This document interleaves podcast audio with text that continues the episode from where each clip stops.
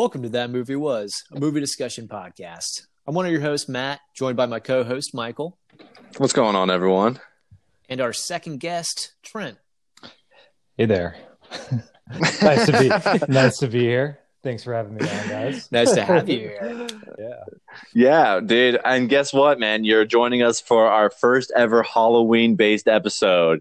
So, congratulations, man. You're really setting a foundation on top, like, you're on the top tier of movie guests right now. We're putting you into the premium slots. You know what I'm saying? Man, I feel honored.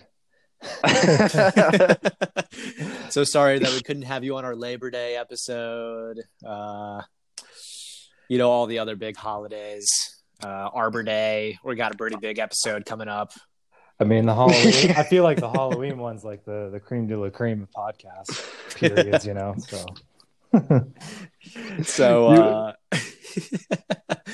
what did we watch this episode for our Halloween episode? Yeah, this was Trent's. this was Trent's suggestion, man. So, why don't you just in- give us a little introduction on what movie we watched this week? absolutely. So this week uh, we're gonna be reviewing a Keanu Reeves, Reeves movie by the name of Constantine. This uh, movie came came out in the mid two thousands. yeah, And it's like uh, 2005. Yeah, definitely one of my favorites. Um, vintage Keanu Reeves in this one for anyone who hasn't watched it. But I, I- you you said it best, man. I gotta be honest. I I know this was right. This actually came out like right after the end of the Matrix trilogy. So I think for Matrix Reloaded, the second one, it came out in 2003, and the initial release date for the uh, Matrix Revolution, the third one, came out like at the. It was an international film. It didn't start in America, but it's it came out right at the end of 2003 and in 2004 obviously came to america so like this is keanu right after he just had like this big trilogy he's already made a name for himself in hollywood but it's definitely one in my opinion that if someone were to say keanu reeves and tell me like the top five films that he's known for it, this wouldn't fall there but it's mentionable just the same it's i I think so agree right. Yeah. vintage vintage keanu Yeah, it's not going to be on, you know, my top five with like the Lake House. You know, that's uh, that's probably as best I would say. Ooh. Don't get me started, man. Those always give me some warm feelings. No, but yeah, this was, you know, he was coming off of, you know, the huge, huge blockbuster franchise, The Matrix, uh, all three of those movies. But this was before he kind of got back into a groove with John Wick. You know, like I feel like, you know, this movie, he was kind of trying to do still action, but kind of a departure from what he was doing beforehand. Yeah, he was doing a lot of things. Like, um, I feel, I feel like almost from the last couple of episodes, who our main actors have been. We've just pick, been picking these actors that have been making a name for themselves, and they're at a point in their careers where they're like doing very similar type esque movie premieres and stuff like that. Because, like, for example, when did Speed come out? Uh, I feel like, was like Speed 94, I think. 94 okay like so maybe i'm a little too uh, you know back in the, back in the past right now but like tell, tell me if i'm wrong but i think with just like keanu he's this badass character. He's not he's not pulling bill and ted's awesome adventure at any point in this right now. It's not totally tubular right now here. It's like he's definitely this like badass. I got this straight stare, and I'm kind of like this good looking hero that everyone can get wrap their minds around. Who knows? Like he, you think he's his average Joe? Like, come on, like Matrix in the first one, he's like, you know, I'm just a, you know, hacker that goes to clubs at night and shit like that. And then he turns into like the savior of the world. And I still feel like that's what's happening with Constantine here. He's just like a troubled kid. And now he's like the bridge between heaven and hell. And he's just like, I'm just trying to be a normal guy dealing with my real shit ass problems, which tell me that is some real shitty ass problem seeing demons in the real world. I, I don't, you know, my, you know, morning commute doesn't uh, compare to that. yeah, it's almost like like as time went on, he he like he was just dealing with all these problems as an actor, like the characters he was playing, and by the time he got to John Wick, it was just like did not give a single fuck. Like he was like a build up and that's why John Wick did so well. I do like that. Um, you know the uh, the all the movies that he had done before John Wick pretty much ended with him saving the world. Like even like Bill and Ted, like you know, a part of that ended with like, all right, well, we're gonna save the world with Rock. You know, like did you guys? then- did you guys John see the, Wick new- was- the new one of those? By the way, no, I haven't yet. um, Yeah, should- have should- you, Trent? You should watch it. It's actually really well done for like, you know, one of those 20 years later, we're going to do a spin-off of it or the final sequel, whatever you want to call it. But um, it got really good ratings. I really enjoyed it. Definitely though, um, should probably have seen like at least the first one if you're going to watch Oh, it. yeah. But No, I no, yeah, you can't jump into that expecting it to be like have any sort of like resonation from what it was in the past. But yeah, I, that, that's definitely on the list for me for sure. Just because yeah, I don't know about you guys, but whether or not we're talking about uh, video games or we're talking about you know Toy Story, his animation career, or anything along those lines. Keanu Reeves has hit like a plat a new plateau in terms of his career. In terms like he's I, I think you know if we're talking about he was an A-rated actor in The Matrix, he's going A plus now because he's breaking the actor mold and going into uh oh what's that famous video game that he just came out with? Cyberpunk. Um, Cyberpunk. It's not out yet though. You, thank you, boys. So Mhm. that's exactly it. So those things right there. I mean, he's going to all these conventions. I think pe- people are putting him on a higher pedestal than he's ever been before in his past career. I, I don't know if you guys are on Reddit, but there is a subreddit dedicated to him. It's called Keanu being awesome. It- it's it's literally just posted. It's just him being like a good dude. Well, that's exactly it, isn't it? It's the fact that he's just um, came from humble nothings, has these very like instilled values of just like um, sharing, caring, and I had these troubled paths, but that doesn't mean you can't make something of yourself. And being, I think, um, humble and being modest are some of his real. Uh, uh, shining qualities, right? Isn't there one of those like classic images of him just riding like a New York subway, just being like, "I'm I'm no different from the average person, even though I've been like blessed with a you know golden career like him, I guess Yeah. something along those lines here." Yeah, Have you- he seems down to earth. Have you guys seen his uh, his girlfriend? I forget what her name is, but um, Uh, Mm. she's actually don't she's actually his age. Was the point? Oh, like okay. you know, most of those guys they're dating girls who were like in their early twenties, you know. But um, I think she's just not. I don't know if she's an actress or anything. She's just. But he, so you- so you're saying that he's a gilf, right? So he's going he's going after he's going more mas- mature ladies. Eh? Have you seen that uh, I don't graph ju- online judge. of um, Leonardo DiCaprio Yeah. and like his girlfriends throughout the years? And it's like every time that they turn 24, he recycles them out for like a new 19 or 20 year old.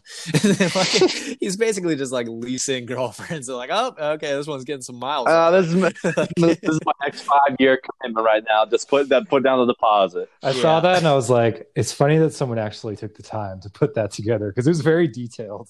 yeah, it was It's very like- detailed. But Constantine. Yeah, exactly. Let's talk a little So- bit about this movie. Uh, well, I mean, we just had a little talk about, I mean, the main character there, but uh, why don't we, before we go into talking about the side characters, because I, in my opinion, I thought there were some plenty of supporting actors in this show, um, in this movie for sure. So, but how well did it did uh, in the box office?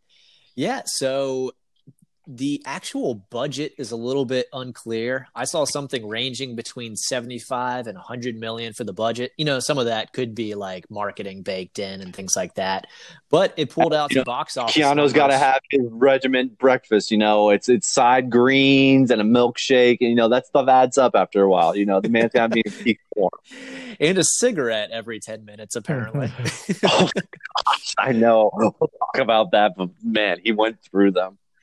But uh, let's say with a budget of 100 million, it actually had a box office return of 230 million. So more than double.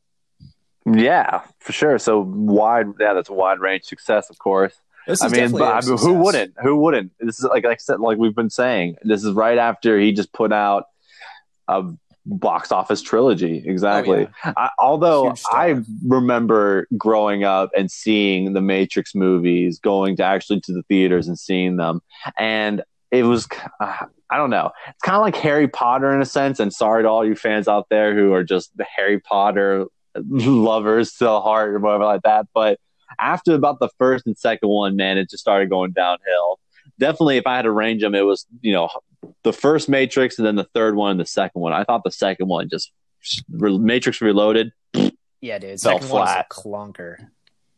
Yeah, I it was it was It did have a cool chase on a Ducati though, with uh people fighting on a truck. I remember that part really well. But Oh yeah, for sure. But then you know we all get a taste of like you know Keanu Reeves just learning how to fly, pulling some Superman moves, and then Yeah. You can't and you can't forget the you know the Mister Smith fight at the end that was pretty epic and stuff like that. But it, was- it was it was a little too much in my opinion. Could have been better, but that's what I'm saying here, though, is that uh, you know he's he just came off of this grand trilogy. Box office showed the same type of results when you have this you know superstar actor at the time, still at the time, but starring in it. I remember when I started seeing commercials for this movie in 2005, and I this was actually my first time watching it, at least watching it all the way through. I had seen some bits and pieces on TV, like you know, it comes on FX probably like every three movies. FX, FX as the movies. Yeah, I, I totally remember that, man. Just, uh, that and like 20 other name movies came on at least every other week, three times a week. That's that Oh, yeah. Arm- Armageddon was the one I remember. Armageddon. I feel like the Transformer movies got a Yeah. lot of play. I think Shia LaBeouf probably is just you know being kept alive by uh, FX royalties. yeah, that's how. That's basically that's what it was his foundations for his movies. What he just put out that movie, uh, what was it, Honey Boy or Honey Badger, that just came out. That was you know, and uh, he also just put out another great one. So he's on he's on the up and up as well. There's tons of actors in here that are still thriving in the industry. But yeah, if if, if we're gonna stay say that Shia LaBeouf had a foothold, it's because they played Transformers like nonstop through FX. That had to be a movie constant. Absolutely. So yeah, I mean, we talked about obviously Keanu Reeves, uh, main star of this movie, Shia LaBeouf, supporting character. We do actually have some other, um, you know, big name stars in this movie. Uh, Rachel Weisz, uh, Tilda Swinton, who I thought really killed it in this movie. She always does. Yeah, I'm wondering if this is like one of her earlier roles. Also, I'll look that up in the background as we continue talking about the actors. But uh, Pruitt Taylor Vince, um, and then obviously Peter Stormare. I don't, you know, he he gets uh, some time in the end scene. I wish that there was an entire movie of Peter Stormare playing the devil because I thought he did great. Yeah, he was good. I, I had to look him up and what he was in. I was like, I know that guy looks familiar. The ones I remember him from, he was he was the Russian astronaut in Armageddon. I think he Mhm. was Russian. And uh, what was the other one he was in? Did you ever see Fargo, the Coen brothers movie? Did not see Fargo. I don't. Have you guys watched? Um, it's this anime show on Netflix, Castlevania. It's pretty, Yes. pretty popular. He's a uh, Godbrand. If if you know which that one. Oh, That guy I didn't realize that. Yeah, yeah. I was looking at his IMDb. I was like, that's random. He does a lot of voice work. Yeah. Um, He's all over the place. You know, he's also in uh, the second Jurassic Park movie, The Lost World. He plays. He, the, why we know him so well is because he that. plays the T Rex. How'd you know, man? Like you know, green paint goes a long way, and that's when they were breaking out on CGI. But man, they just put him on this twenty foot structure, and you just hear like, What, so you know, what do you know? He was in uh, John Wick too, also. Oh no, but yeah, exactly. This man lives to play the villain. Yeah. Uh, I don't know if you like. There's and there's tons of actors that are like that, and it's surprised. It's great that you bring it up, Trent, because it's just like uh, we. This is not the first occurrence we come across an actor where we thought, you know, we see him in so many different things, but we can we couldn't necessarily at the time Yeah. like think immediately of what they were playing at is because they play a supporting actor as like a villain or a side B actor kind of thing, and they do a great job for what they're doing, but they they were never the face tier of the you know the camera. They weren't right in front of the camera at all times for us to be like, okay, yeah, this is what I remember Yeah. from. The the other one in this movie was um Papa Midnight. I was like, he's in a bunch of stuff too, but I can never pin down where. Yeah, in. okay. I cannot pronounce this name, and I'm so sorry. Is is it Simon or Jean? Jamal? Jamon John. Hunsu. Yeah, sure. I think that's what it is. He played in another great movie with Leonardo DiCaprio, Blood Diamond. I think that's a great movie that I see him in all the time. And um, uh, I can't. You guys ain't got any other Gladiator. Yeah. I remember he was also in Gladiator as well. When Oh, he, when uh, Marcus Aurelius was in basically, you know, it very starting off, he just got like into slavery. Yeah. Yeah, I oh, was and he's to also place where I Guardian knew of the Galaxy from. too. Like he, this guy is all is in everything. He's doing yeah, tons of great. I'm I call you might call them side actors or whatever like that, but they have extensive careers and repertoire. get these guys a contract. Get get them in. Yeah, big- get- them signed up. when are we make our movie? Exactly. I, we need these guys here. We'll just be like, we raved about you on our podcast. Just come do our movie for us. So those are some of the actors in the movie. Uh, this movie was directed by a guy named Francis Lawrence, and um, looking up a little bit about his uh, film career, uh, this was actually his feature film debut. Before this, he had done a lot of music video directing work. Um, but for feature film debut, I mean, you know, I couldn't tell. you know, it, it kind of makes sense now looking back. It's like, you know, it's got a lot of like flashy scenes and stuff like that, that, you know, he maybe came from like a music video background. Yeah, for sure. I mean, there was a lot of like, you know, pyrotechnics and all the, you know, like the explosions of the demons when uh Constantine is right next to that like little Spanish uh uh, church on the side of the road when all the Mhm. demons are flying above head. You got that big huge flash of light stuff like that. So, I mean, of course that's all CGI and everything like that, but for sure, I could see stuff like that. I, he definitely knew his way around, you know, um, d- just directing in the sense of most of the stuff that we're looking at was you know CGI. It was you know whenever they went across like a person's face and they made it look like half demon, half like the undead or whatever like that. That's all you know um, graphic work and everything like that. So for Yeah, someone that like- works in creating music videos, that seems to be like something that needs to be under your uh, like your belt of thing you know requirements. Yeah, they play with color a lot too. I was noticing through a lot of the scenes. Oh, for Um, sure, for sure. Like the whole, I mean, could you imagine like putting together the whole, um, the scene of Constantine going to hell for the first time, or well, the it would be the second time, right? So the second Right. time, and we all get to see it and everything like that, and all that like wind and destruction blowing. It looked like an atomic bomb just laid waste to the whole place, for sure. And yeah, I, I would definitely think that you would have a lot of like um, creative free play and what you would want that kind of landscape to look like. Mm-hmm. Mm-hmm. Definitely.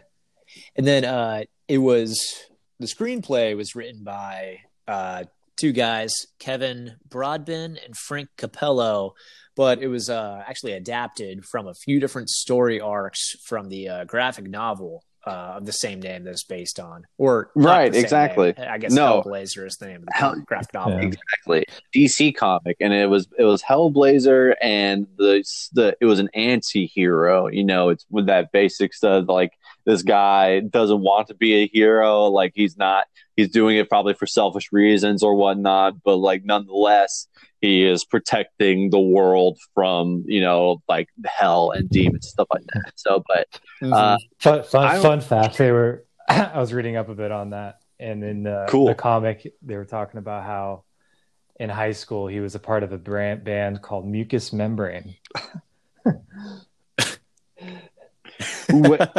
oh, that is an appealing name. Yeah, no, well, it was just funny as I was, as I was reading about it, like because they have pictures of the comic book version character of him, and like in the comic they make him look out to be like this pretty crazy looking dude. Um, Like definitely, I mean, the film was pretty dark, but in in the comics, um, I, th- I think they actually call him like a, a wizard or a magician, is the term they use. So it's uh, yeah, pretty, pretty he's definitely fantastical. Right. Exactly. He's like he's got a lot of like warlock esque to him, where he's doing he's doing magic capabilities. He's not just like I have some holy water and I'm gonna throw it on a demon that I got from a priest. No, it's more like it's like Doctor Strange esque more. Like you know he can summon spells and he knows he knows what he's you know he's exactly what he's doing. But mucous membrane sounds like he literally just came back from biology class and they just went over that topic for the day and he was just like, man, that's that's a hell of a good name for a band. I got we got to roll off that. I can't let that die. I'm either going to be asexual reproduction or mucous membrane. Flip a coin. yeah, exactly. That's basically what it came down to the end. But how did this movie do in regards to like its Rotten Tomato value? Like, was it like enjoyed by critics? Was it kind of like considered rotten? I felt like it was enjoyable, but at the same time, in my personal opinion, it lacked a little bit of depth in some of like specifically like John Constantine's like side characters. You know, uh, what's his name? The priest that shows up, and also I think his name is B. B man, B Man. B man, yeah. Uh, So- yeah, B Man's the guy who gives him like the weapons, and then Father Hennessy is the priest. But uh, I am not seeing very well. You know, I could always go to like the Rotten Tomatoes ratings and look for some critic ratings. I feel like if it had done really well critically, we probably would have had a Constantine 2 in the last 15 years. Well, isn't there talk of a Constantine two supposed to be coming out here in the next couple of years? Oh, At least I know Yeah. it was a it was a thought bubble that floated somewhere. I haven't seen any. I even took a time a little bit of time to look it up. I haven't seen any sort of whether or not it's to to be or you know there's a set date on release time, but uh, it definitely was. I mean. There aren't they just reviving everything that came out of Keanu Reeves' career? Well, yeah, if Matrix you look at Four, they just made another Ted and uh, Ted Bill and Ted's Adventure. Why not just make another and Constantine then too? John Wick chapters four and five are both in like pre-production man- right now. this man's gonna be Need for Speed 17. John Wick is now part of the Need for Speed crew. They're gonna bring um uh, Diesel out of retirement and teach he's him the ways of the road. Um, okay, so looking here, uh, it's got a forty-six percent on the uh, Rotten Tomato meter. That's the critics' Ooh. consensus. Ooh. Seventy-two with the audience, but yeah, it's uh, looks like it didn't review too well. That's kind of surprising. Well, 72 I feel like isn't that I feel like the I like because the IMDb rating is a is a seven, and I feel like usually the Rotten Tomatoes ones are a little bit higher than that because the the IMDb ones are, are the, the critically rated ones, right? Or are you looking at the other one? I Uh, there's- IMDb, I thought that that was just like based on user reviews I think aggregated. I think Rotten Tomatoes has two actually. Now that I think about it. Yeah, the 46 is from the critics and then 72 for the audience score. So that would line up with the 7 out of 10 um, on IMDb. But uh, either way, you know, I think it's so probably bad- somewhere bad if you were there. going to critique it, yeah, it's bad if you were going to critique it like someone that was looking at it from a like, oh, let's compare this up to what the comic book was, and then making sure that everything's all right. But in terms of just, I think enjoying a good gothic s like a gothic tale of you know, I don't know. Just ridiculous hell, hell and heaven bound, like you know, shenanigans. Because shenanigans is definitely the right word there. but uh, yeah, I- the I greatest think- shenanigan the devil ever pulled. When you think of the devil like that, I think I Count Chocolate came to my mind, just rubbing his hands like Mr. Burns would. It's like some diabolical plan. But yeah, like I said, man, it might not be, you know, what it was meant to be. You know, if you're looking at it from something that came from the comic book before it, but if you're looking at some sort of like dark tale of, you know, strife and some serious action of blowing up demons, ah, you can't go wrong. All right. Well, let's. Uh, I'm going to read out a just one sentence synopsis here, and then um, we'll tell the viewers where they can uh, stream Constantine if it sounds like something they might want to watch before listening to the rest of the episode. So, supernatural exorcist and demonologist John Constantine helps a policewoman prove her sister's death was not a suicide, but something more. Uh, yeah, that's part of the movie. But if that sounds like something that you might want to watch before we get into more spoiler territory, um, this movie is streaming right now on HBO Max. Uh, or just turn on your nearest television that might have cable and switch it over to FX. and I'm sure if you wait around long enough, you will find Constantine. Seriously, you got about two Transformer movies, uh, the movie Day After Tomorrow, a couple of Batman films, and then it usually recycles back to Constantine. So about you know one out of every seven movies will be about Constantine and FX. So you know you'll be fine. Give it a day and you'll see it again. a couple of reruns of Always Sunny. yeah, exactly. That's about it right now. But uh, I mean, pretty. You're right. That synopsis didn't do it that much justice because I feel like there's a lot more going on in the film in terms of that. But uh, yeah, there is something more, ladies and gentlemen. It's this woman, this girl didn't just kill herself. There's something more. All right. So now getting into more spoiler territories. Start out with the opening of the film, and we get within the first five minutes a Nazi flag. You don't see that very often in movies. I have to say, I don't know about you guys, but like, why? I mean, okay, get, I get it. Nazis, they're bad. Like, we get it. But are we to really believe that the Nazis were like, we're going to take this this spearhead that was used to you know kill this kill jesus or whatever like that and we're gonna do some real demonic crap with it like i feel like nazis was just like an easy way to be just like, oh, this guy found this thing that the Nazis found, and it's really, really evil. That no. and what what were they doing in Mexico? Was my question. Well, it was on, on, the way to Argentina, where they all fled to mm. after the war. But no, man, actually, Nazis, and in particular, like Hitler, was really into the occult. Um, like he he was on the search for the spear of destiny. So actually, that part is like historically believable. The being in Mexico part was the Matt, tell me we're wrong. yeah, Matt, then Matt, tell me we're wrong. I love getting spewed with new facts. I just thought this was like some director ploy to be like, hmm, we got something evil here. Let's wrap it up so it looks. But what we're gonna wrap it up with? Can't we do Christmas wrapping? We got uh, Nazi flags. Uh, did the North Koreans find the spear of destiny? Did the Russians? No, Nazis. Uh, yeah, yeah exactly. But if, reason yeah. Well, I mean, like, no, I mean, you kind of sound like you made it a little bit of sense there. Like, there were a time where, like, the Nazis were fleeing across Latin America to flee to Argentina. And also, if you're telling me that, like, Hitler was a, you know, a person that was interested in the, the dark arts, then that's something I would like to know. Yeah. I mean, so, yeah, actually, uh, the whole Spear of Destiny thing I think is actually a believable back plot for you know this movie to be based on. And uh yeah i mean so we're in mexico in the beginning of the movie.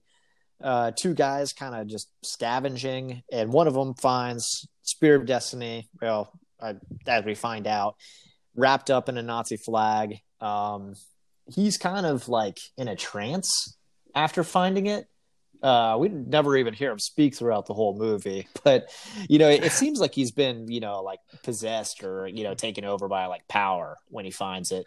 The son of the devil. Seriously. yeah, exactly. It kind of reminds me of like, um, you know, uh, like the Lord of the Rings. You yeah. know, like what the power of the ring had over who was whoever had it at the time. So it didn't really like you know it could have it literally could have been like a dog could have dug that up and found it. It's just like a means of like you're now under my possession and you're going to be doing what I want you to do. Right. Like a, He's just like the vessel. All I had to be doing was like unearth. You know, just like when you know Bilbo found the ring in the Lord of the Rings. All the ring really wanted to do was just like be dug up out of that river, or the, you know, whatever. And we're shown at multiple points through the movie that you know this this guy who finds a spirit of destiny he's got some you know supernatural abilities now um, he's immediately hit by a car and the car just like wraps around him unfazed Yeah, it was like if a car got hit by a train, but the train came to like an immediate stop, like that immediate warping. Or no, like like if it just like hit like a telephone Yeah. pole kind of Yeah. thing, like an immovable object. And I love how his buddy was just like, "Oh, you got."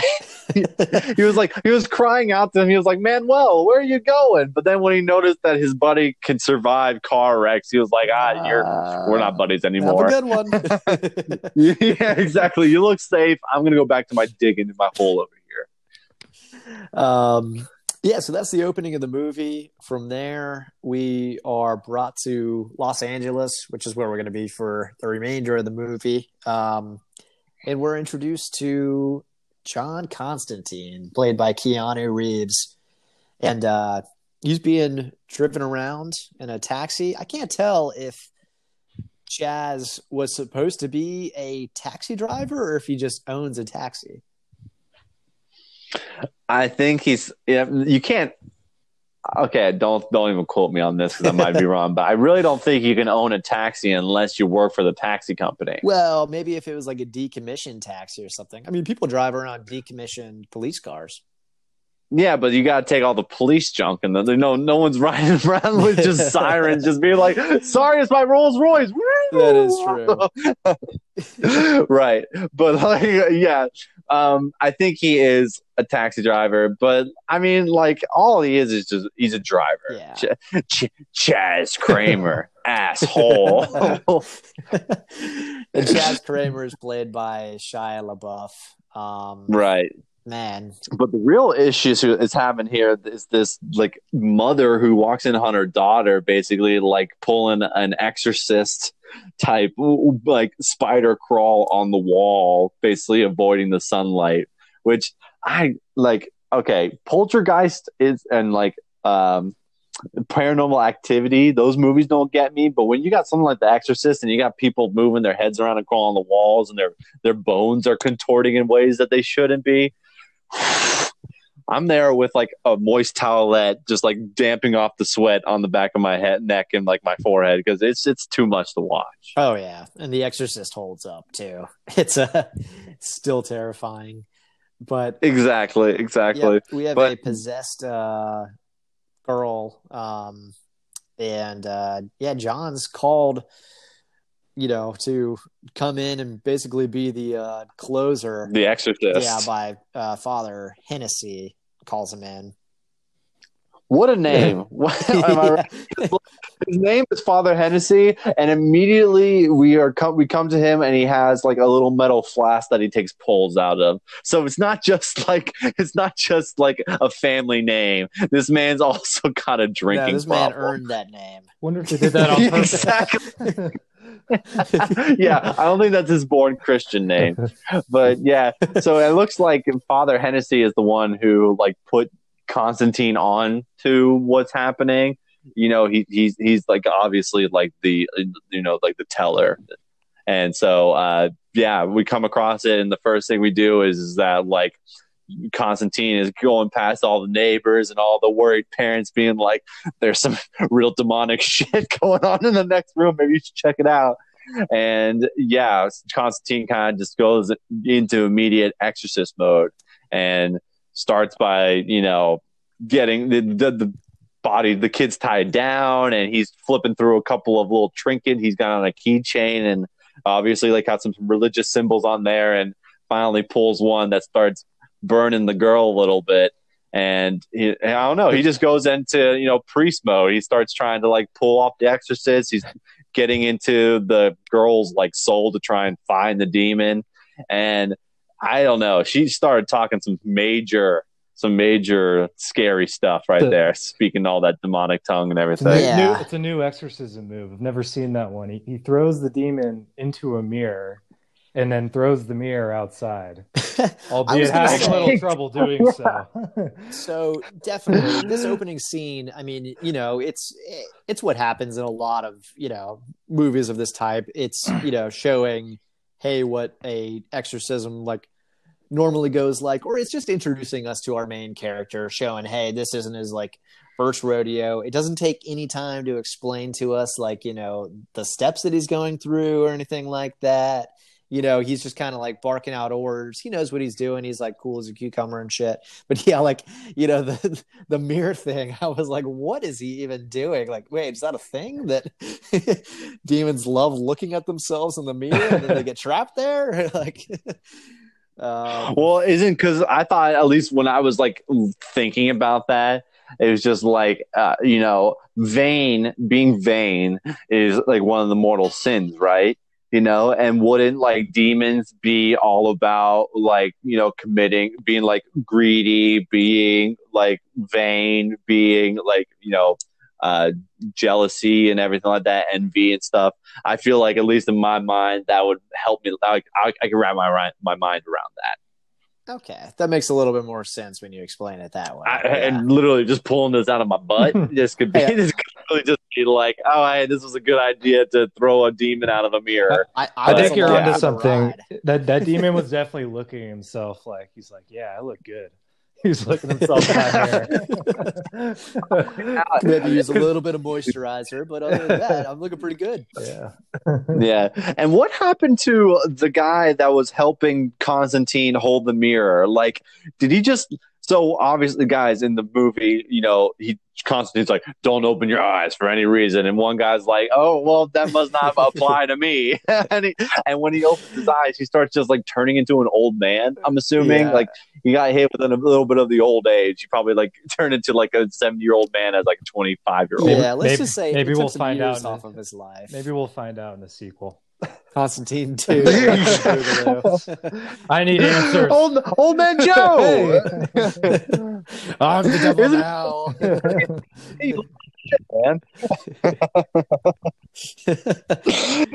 Uh, but yeah, so this whole thing happened, and I guess the, we're getting a real taste of Chaz here because Constantine's about to throw this mirror. We all kind of get a sense of what's happening here, and he asks Chaz to move the the taxi that's underneath the mirror, you know, precariously placed, and he's like, "All right, you got it, Constantine." I'm good. I'm finished. Ta- I'm finished talking myself up in the mirror. Chaz Kramer, asshole.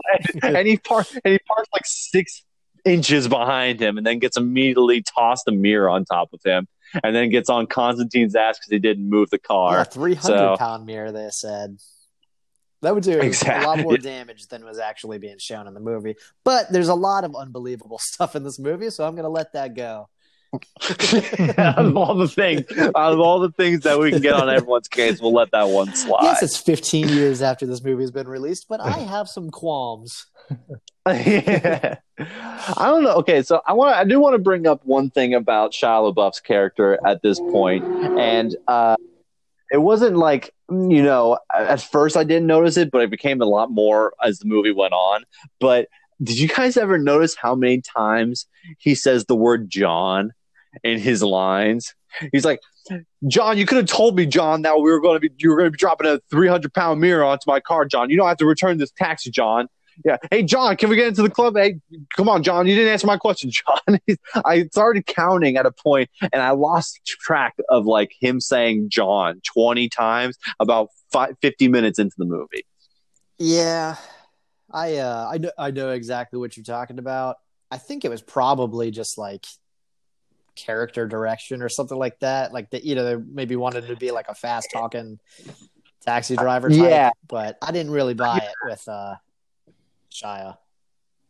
I, maybe he's just a really formal person and, you know, he just wants to make sure that he knows that he's talking to John and John knows that he's being spoken to by Chaz. So it's just like, hey, John, I'm talking to you, John.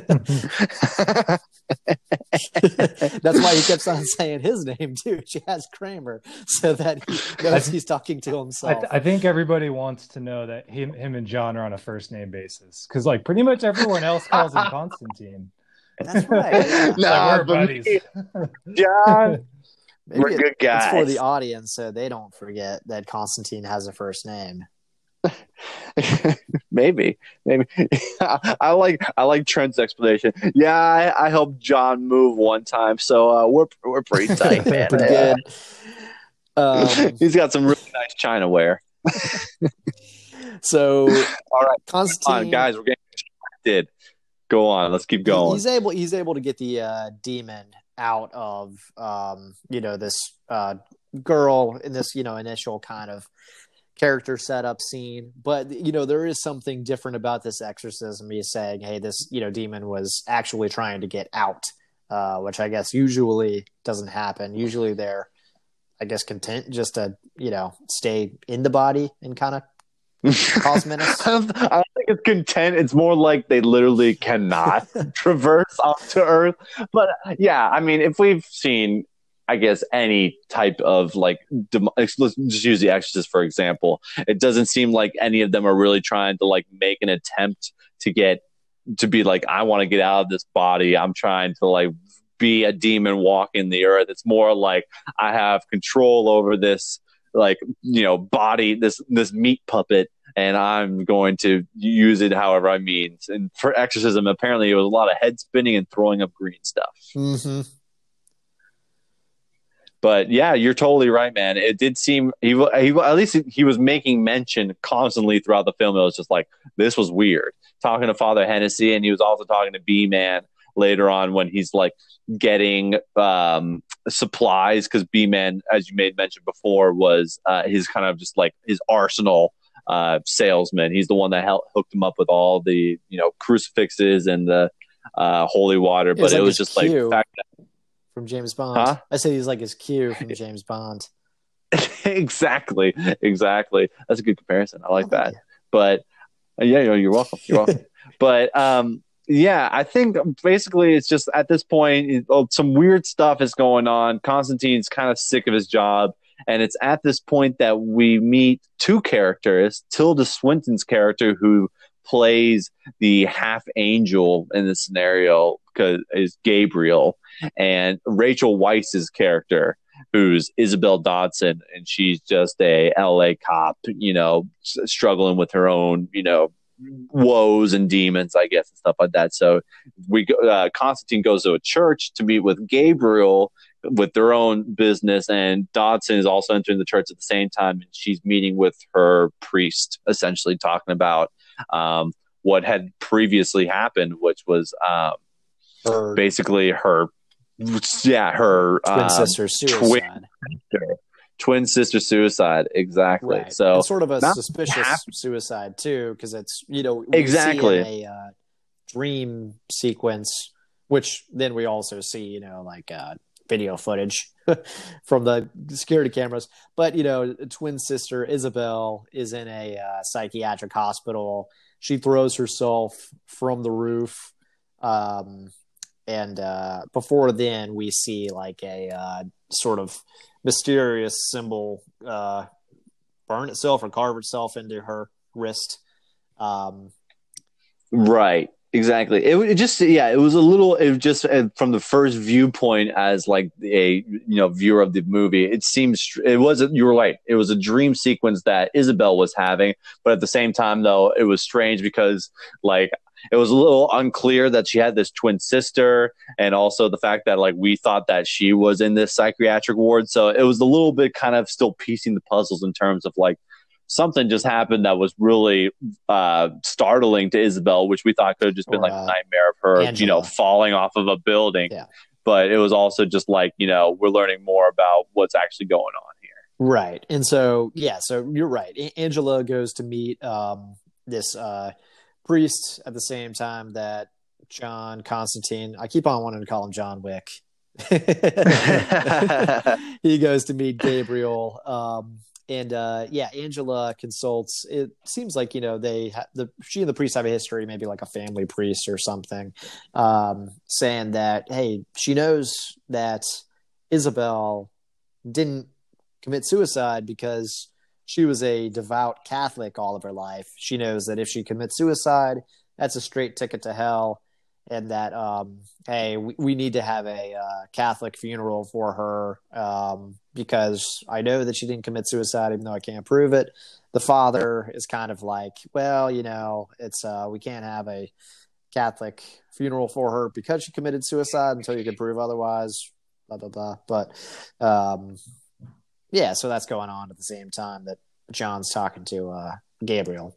Gabriel. Gabriel, exactly. And this is when we find out Gabriel uh, Constantine ha- is is dying, right? Mm-hmm. So, yeah, it's he's he's he's got the cancer from smoking too many of the dots. Oh my gosh! He's, and does he ever? He, yeah. I think the number she gave was uh, thirty cigarettes a day since he was fifteen.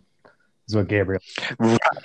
Right. I wonder what he did there as an actor to to go through those cigarettes when he was doing them on camera because I don't know if you guys watch a show called Peaky Blinders mm-hmm. that's on Netflix that I really enjoy but the character on there also smokes a lot of cigarettes and he smokes um, these uh, or like herbed non addictive like uh, menthol things or whatever like that so it's like non-nicotine. It's like these herbal cigarettes or whatever like that, just because he that's what his character does, and it takes place, you know, hundred years ago when cigarettes weren't labeled these killers or whatever like that. So, uh, but I'm, I'm I would be surprised if they actually had Keanu Reeves just being like, "All right, Keanu, I know you just finished that cigarette there, but we're gonna need you to smoke up ne- another one for the next scene." another take. Yeah, I gotta believe yeah. that these are like some uh, prop cigarettes. You know, something that uh, is not actually just. Um, right. Take a deeper drag this time. oh, Keanu, you got three takes, man. You're the sound. You gotta stop coughing, man. Just take this. I'm being a bitch, and we're moving on to the next thing. You're gonna smoke the whole pack. I learned right. it from you, Dad. But, yeah. Who's who's dad in this period? Is it Francis Lawrence? but anyways, yeah. So you're right. Um, Angela's talking to the priest, going over exactly what you said, Matt, and all during this time, Constantine's talking to Gabriel, and at Gabriel is a half angel, right? So he's she's she's like walks the plains. She's all she's like blessed by God, but walks the plains of the earth because there's also she's got a counterpart, right? Uh, Balthazar. Balthazar. Yeah. They're they're, ha- they're right. half breeds is what they call them, but it's kind of ambiguous right. what that meant. Like, you know, human dad, human mom, or is he only half an angel? I don't know. Let's uh wait for the Constantine prequel to get into that. exactly. Yeah, I'm not ready to have that father son type of conversation about you know being demonic. You blood, see, when but... a demon loves a woman very much. yeah, exactly. But anyways, very essentially, Constantine is putting on this act of selfishness. It's more. It's you know he's committed into this uh, well obviously you know under his will un, uh, his unintentionally that he's got to exercise these demons and basically have to you know have this running curse of you know being able to see demonic and like angel creatures amongst the world and it's his job to basically rid the world of these evil creatures and stuff like that.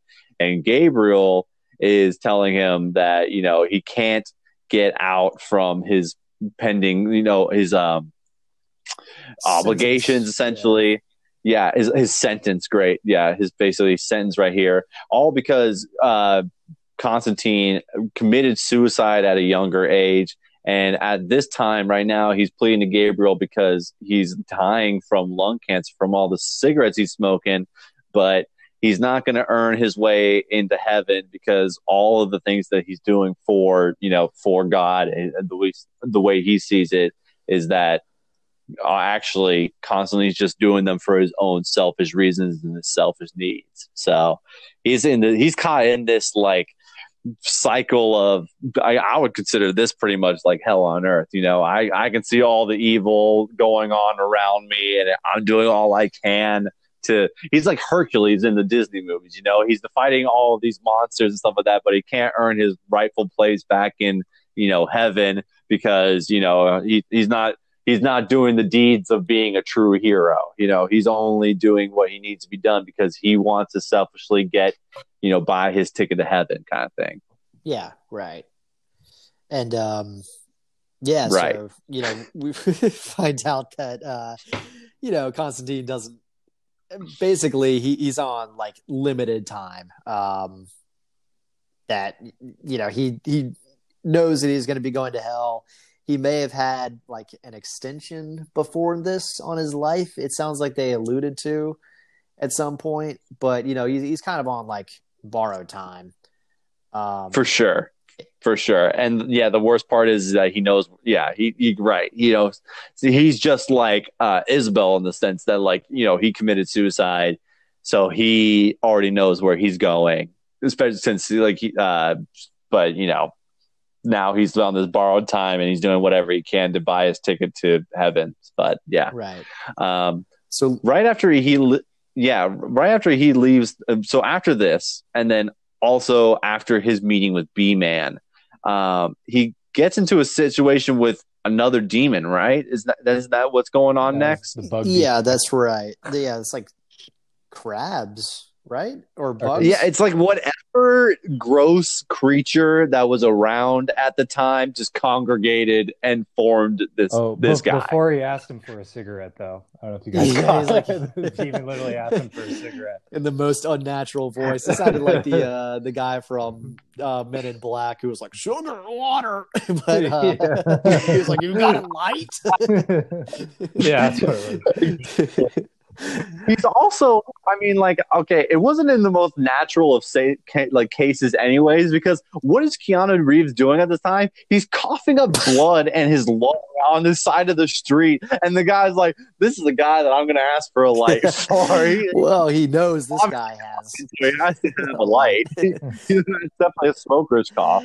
Right. So basically, just a a demon that is made out of basically anything you can think of that has an exoskeleton uh, attacks Constantine. Um, there on the you know side of the road, and then they take the fight into the road. Um, a couple of times he's able to kind of like break up the bug man uh, because he has like a screaming beetle in a box kind of thing.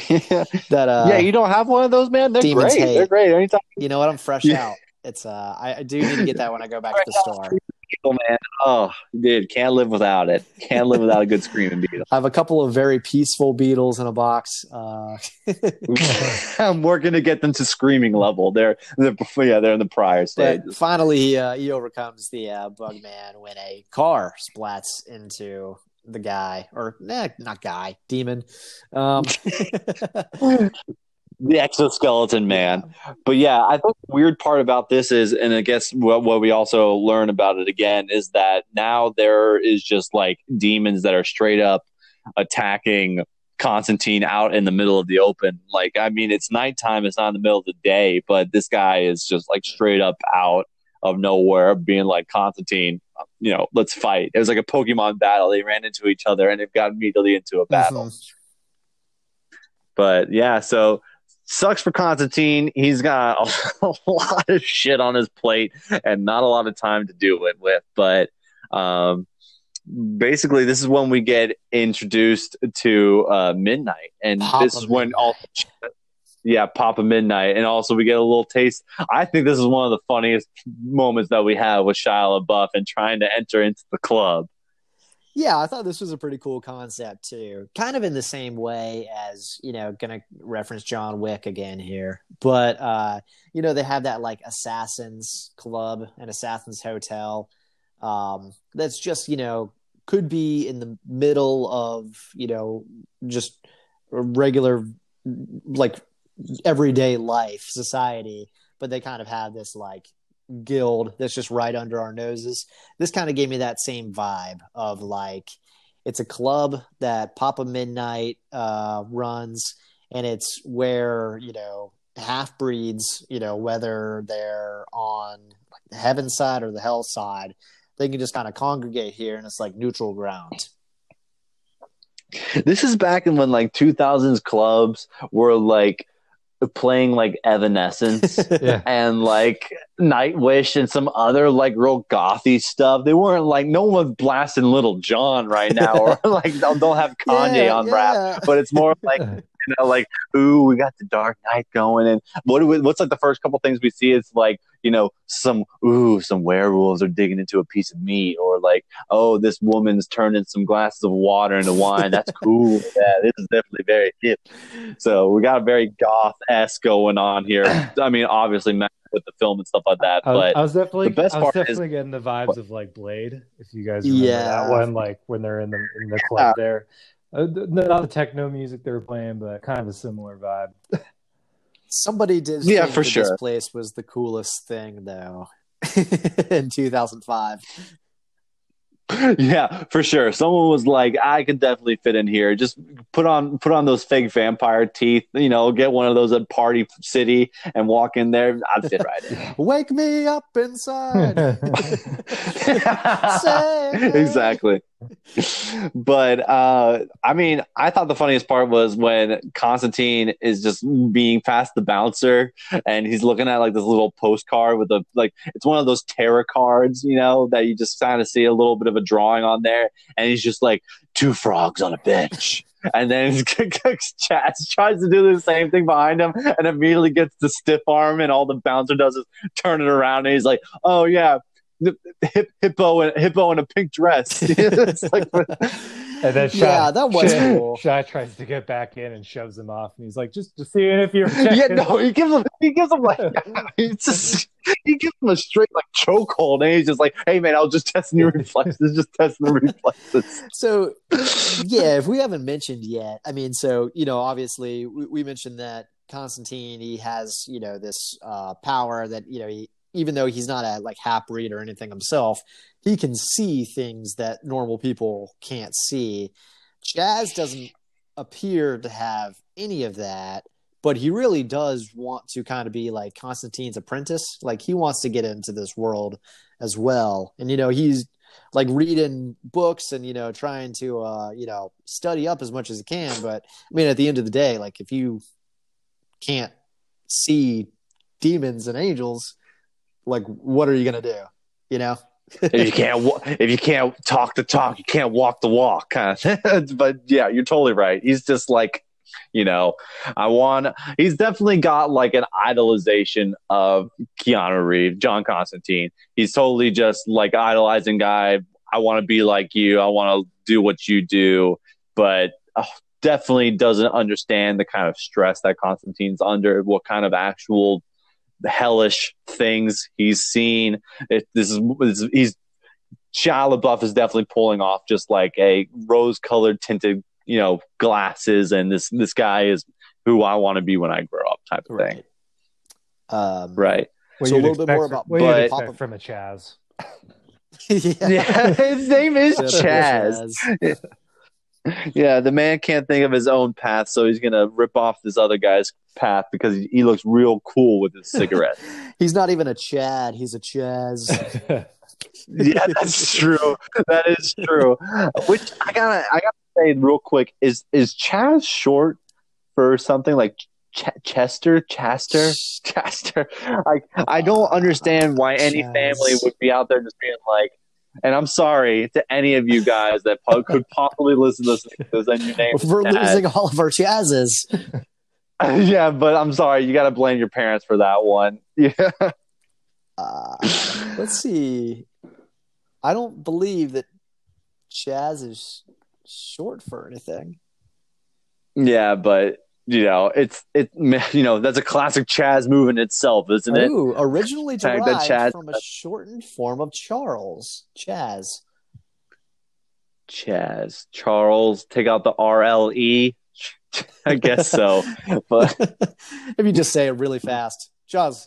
maybe, maybe, maybe, maybe Char. Char just didn't have the link to it. Chars. But uh, yeah, cool man. That took us on a little bit of a roller coaster there for a second. um, what uh, what happens Get next? us back So to Papa we're- Midnight. Well, but yeah, okay. So basically, Constantine has a meeting with Midnight here, and he's basically coming to he's got to be coming to Papa Midnight here because I feel like Papa Midnight is not only neutral ground and probably someone that would meet his needs with you know any sort of judgment just because he's trying to play that mediator. But i think also because he's the next higher up in a, in a sequence of like hell and heaven politics. Mhm. doesn't that what what kind of seems like? Like he's going up to the next person the, the next person in in the hierarchy table to be to try and get some sort of like wisdom. And it's at that point that he gets told by midnight that's like hey constantine you, you know this is what you do for a living. You put demons back to hell. And so the fact that you got attacked by two demons doesn't raise any sort of suspicion. And there's not some and constantine's coming here trying to heed some sort of warning to midnight that something big's coming around the corner. But as long as he's running his club and is still holding some sort of sense of that there's still some neutrality in the field that he's not going to make any sort of moves. And that's also when we also get introduced to the half demon breed, who Gabriel's essential counterpart, which is Balthazar, this real like crisp Wall Street looking guy with his hair slicked back, and he's got a nice like coin that he flipped. yeah, he, that he flipped up like he's a real gangsta gangsta. But uh, that that whole and that whole meeting it kind of comes to you know comes to naught and it also comes to the point where you know he's coughing up another lung because the lung cancer is kicking his ass again he's coughing up blood in a room full of demons that you know like probably at the first sniff of blood they'd probably jump his ass so yeah. he just yeah, he goes He, he gets out there real run- quick. yeah he yeah he splits out of there real fast Balthazar is kind of like the um, dollar store version of Harvey Dent with the coin. Yeah. yeah, yeah. you know, he's got like the slicked back hair and the uh, coin and stuff. I was just getting that feeling. But uh, one, that's that's actually honestly that's such a good comparison because and just I know I'm moving a little forward here, but when Constantine and Balthazar meet again, he hits him with a little bit of that holy water and he totally pulls of off face. a two face. Yeah, he pulls off a two face look, man. Yeah, so that's- that's a great comparison, and maybe that's just because you know playing off of the DC Comics type of comic field. You know, com- I mean, I don't know, kind of going on a rabbit hole there, but it just seems like there could have been some sort of you know comparison to that in the end it's possible. of Batman to that. It's yeah, definitely possible. why not? So, uh, what goes on next here? Constantine just got more bad news on top of his shit Sunday, and uh, I think we, we we get back to Angela, right? Angela's in. Yeah, we haven't really talked about. So I'm at, at this point, um, Constantine and Angela have already had two run-ins before. Once, uh, real brief. he's leaving like a hospital or something. And anyways, uh, you know, doesn't hold an elevator for her. Um, and then right Asshole. when they uh, they were both kind of trying to John Constantine. when they were Asshole. both trying to get into the uh, church at the same time, you know, they kind of have Right. an interaction where um, she is like, "Who is this guy?" You know, because he walks away in the rain, even though he has a uh, taxi with a meter running, Chaz. you know, waiting for him. And yeah, Chaz goes out, being like, "John, John, I, I'm right here, John." yeah, exactly. He did say it three times, didn't he? Three or four times, you know. Yeah, it, it- just the formality is great so there. She knows his last name is Constantine because of Chaz, you know, yelling that out. Yelling it out of the And she is reviewing a, um, you know, uh, CCTV, basically, you know, uh, security camera footage of her sister jumping off the roof. And the sister turns around and says to the camera, Constantine, before jumping and committing suicide. And so that, uh, you know, basically like lights up a light bulb in Angela's right head. i think exactly yeah there's some sort of connection there for sure i think I, I think isn't it at that point that she says it like the one Yeah. time and then she replays Rewatches it again and and it's doesn't- gone. then she doesn't say it again yeah it's like it's like you know playing the power of you know cctv you know cctv really good at getting those, uh, you know, uh, messages across for you know those like demonic and spiritual messages and everything like that. They, they're real good about that. Yeah, definitely just watch, just watch activity, man. Paranormal activity. That is literally a great comparison. so with that, she uh, goes and pays John Constantine. Uh, keep on want to say Wick a visit at his apartment. Um, she basically, you know, gives him uh, the story about her sister um, jumping off the roof of the psychiatric hospital, or you know, she says, "Hey, I know it wasn't suicide." He's pretty like flippant about it. You know, I, I feel like he just thinks that you know this is just another run of the mill case when you know he has a lot bigger things going on with um you know these demons trying to cross over to our side um Yeah, the lung cancer and now Well. Gabriel not being. So, yeah, like I said, he's a shit. He's a shit Sunday right so, now. yeah he just you know does totally doesn't give a, shit about angela or isabel or anything and uh just kind of sends her on her way um and that's when we get the uh like flock of bat demons outside the window Right, right. This part is when it gets real freaking crazy for a second because and, and also just proves that, you know, Constantine's right that some shit's going down because like right as she leaves Constantine just gets like it, it looks like a movie of the birds Yeah. outside of his like above bowling apartment, which I gotta say, Bowl, look, bowl. you know, maybe you can contest this, Trent, because you're a West Coast liver. You're over there on the good side of the world. And I don't know about you, but I kind of digged John Constantine's living arrangement above the bowling alley. Like as long as I didn't hear people bowling and like the like the lanes crashing every single fucking time I try to get some sleep, like his abode in LA seemed like a fucking like win situation. I'll say this: I I live next to uh, train tracks, and uh, I've gotten used to it. so I feel like if, if, if I can get used to that, I feel like bowling wouldn't mind. I wouldn't mind it too much. right And it's a The great smell spot, of you know? nacho cheese wafting up Oh, yeah. Exactly. Yeah, exactly. Anytime he wanted to, man, he could just lace up his old size 12s, man, take the ball down and start cracking some lanes, some cracking. it's actually lanes. his passion very you know this whole demon hunting thing this is just his job but his bowling That's, is that's his passion. work. what's that? What's that great, great movie? That bowling movie with Bill Oh, Murray and uh, Kingpin. Oh man! Oh guys, episode twelve, Kingpin, putting it down. get ready find it on your local plan. vhs Exactly. More movies that people will be, can never be able to find again because they'll never play on TV. But yeah, you're totally right. So Constantine chases Angela down the road, kind of gives Angela a hint of like, what if you're not so cracked up to be, and what if like your sister was actually trying to tell you something? And all during that time, all the street lights are going out, and isn't it so convenient that they look across the street and there's a church right there with like the statue of Mary and everything like that, just being like, ah, this is exactly where we need to be to fight off a horde of demons flying through the air. yeah i thought it was a pretty cool scene. I mean they definitely did um kind of uh ratchet up the like tension during this. You know one street light turns off then you know the next as you know it's coming down towards them and then you know their uh her car even like the doors lock and the lights go out and yeah i mean he's keeping cool through it all but she's kind of like what the fuck is going on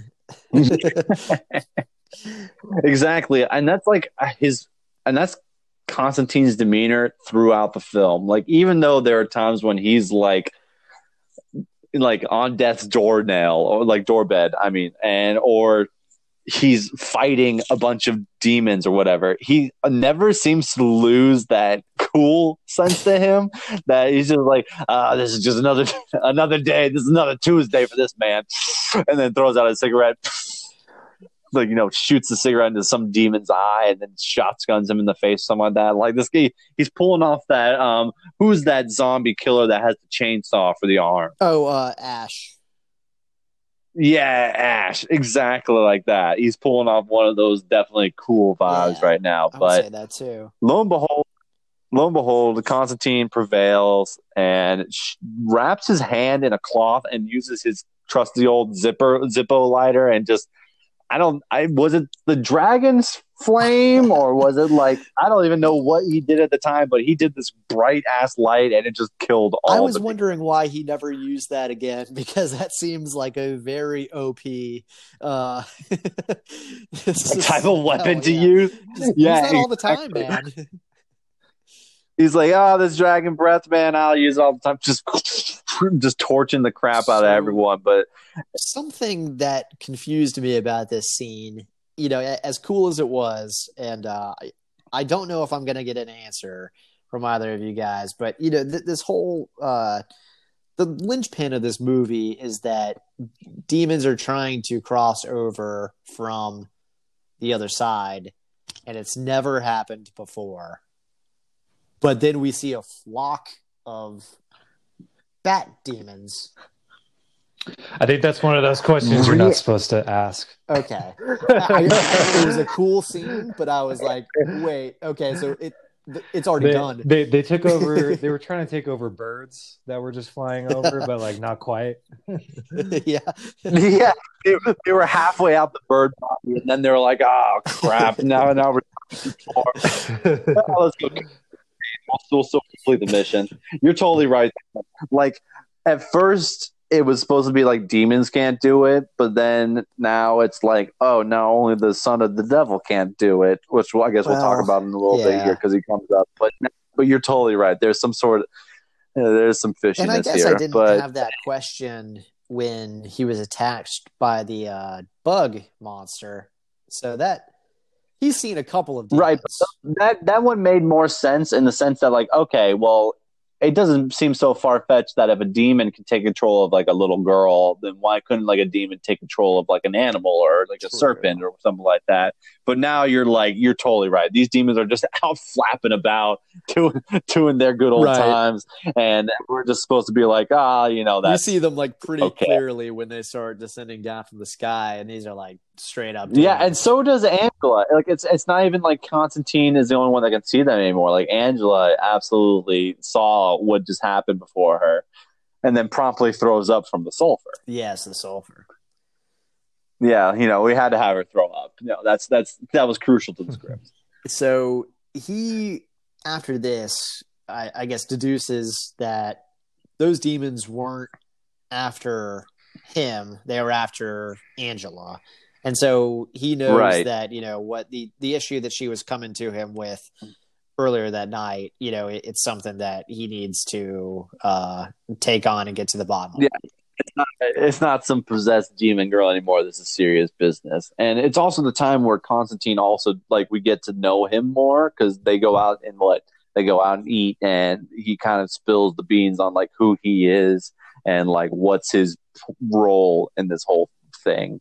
And that's when we all learned that, like, yeah, there's a little bit of backstory to him. He committed suicide at one point because he could see these demons and that you know now he's on this path of being like the bridge between heaven and earth and stuff like that and uh how he's kind of stuck in the same situation as uh angela's twin sister isabel where you know they're they were both in the seat of like committing suicide they know they're where their um you know their next ticket where their next destination is Right. And um, it's also this point that uh, we get a really cool scene, I thought, uh, where they go back to Angela's apartment where she has a lot of the belongings of Isabel. Um, and John Constantine, uh, he, he wants to cross over into the other side, go to hell, and see if Isabel really committed suicide or not, you know, aka Oh yeah, that's hell? right. You're exactly right because it was also like you know Angela was so skeptical because you know Isabel knew her path. Why would she do it? But you're totally right. This is an excellent, excellent role, and also makes me more skeptical about what kind of role cats have to play in our lives. because at this point, you know, the whole point is that all you need really is a pot of some water and a cat that you stare in your eyes for a little bit, and next thing you know, you're in the pits No, of I hell. I don't think the cat was necessary. I think he just wanted to pet a cat. he kitty, kitty, He just needed the water. The- yeah, so I mean, he uses the water acts as like a uh, conduit between, um, you know, our like earthly plane and He- uh, He heaven actually hell. um he actually takes the cat's eye with him to hell. Did you guys see that?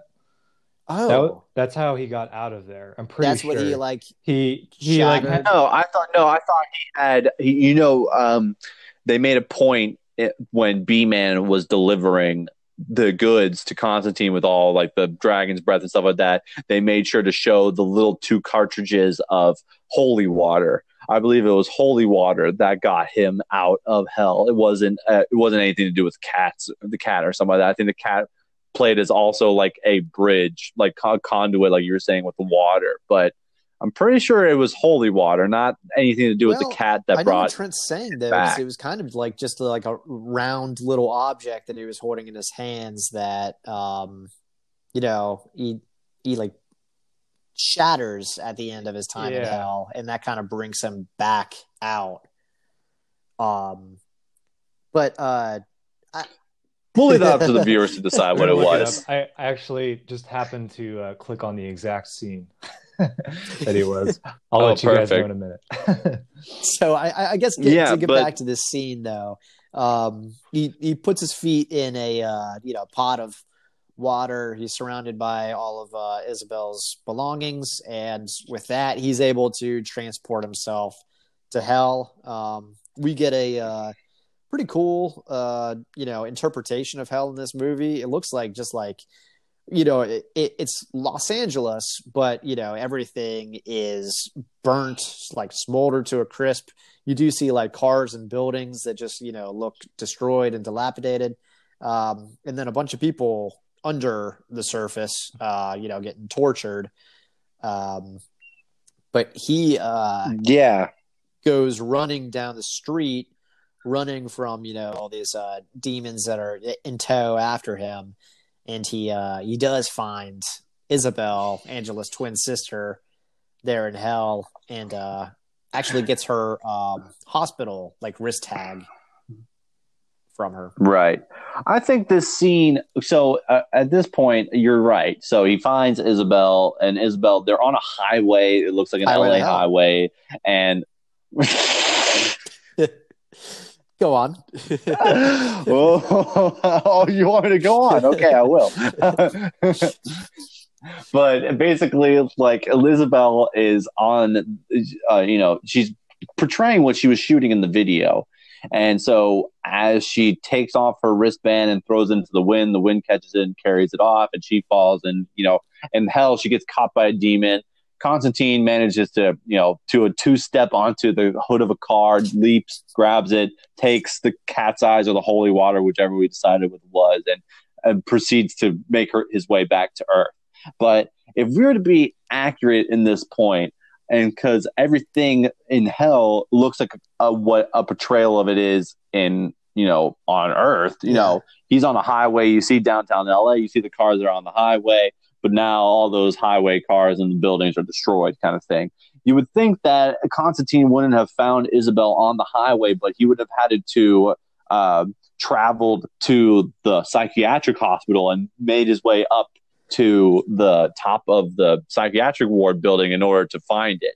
You know, I think it would have been a much better scene if he, they'd maybe taken a few more minutes, or maybe instead of like being on a highway, because he was also in Angela's apartment. You know, why did he end up in the middle of just like a highway on in L.A.?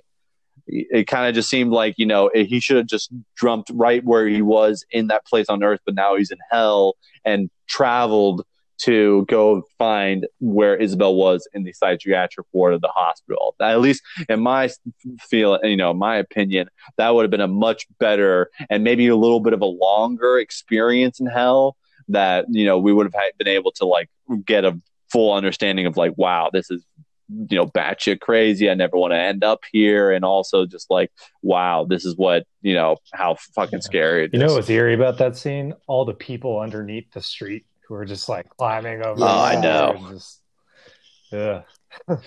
Yeah, that that was like, and it's it's kind of crazy because it's so there's so much going on in that scene because there's like you know hundreds of people down there and the demons are doing crazy things that like you would actually have to like stop the movie to really get any sort of like good glimpse of like any of the torturing that's happening and stuff like that. But it's almost to like the point where like I don't even want to know. Like I'm glad that that we got like it's, it's great that we got that taste of it and be like oh that's scary and shit like that and also the fact that like thank goodness it came by in a flash because I wouldn't even want any more in-depth detail of like what torture in hell would No. look like. Just like, oh, they're tortured. Great. No, okay, Just moving on. Evanescence music. Now that I'm looking at it again, you know what it reminds me of is uh, this is the end. Oh, it's, yeah. because it's in Los Angeles and it's like all this stuff's burning. Looks pretty similar. yeah, Let's yeah. that movie. It looks exactly like I. s- It looks exactly what I said before. Like an atomic bomb just went off. Like the atomic bomb just literally went off, and all that like debris and the explosion and the sound waves and tore and everything. It looks Yeah. like yeah, it looks like one of Actually, those No. reminds things. me of the uh, opening scene, all- or not opening scene, but early in the movie of uh, the original The Matrix, also, where you know Morpheus is explaining to Neo like Re- what happened Yeah. with you know the collapse of society and the robots, and they do show like it looks like an. LA skyline, and it's just like ravaged. I guess maybe it was a New York skyline, but either way, some city. Um, so- Yeah.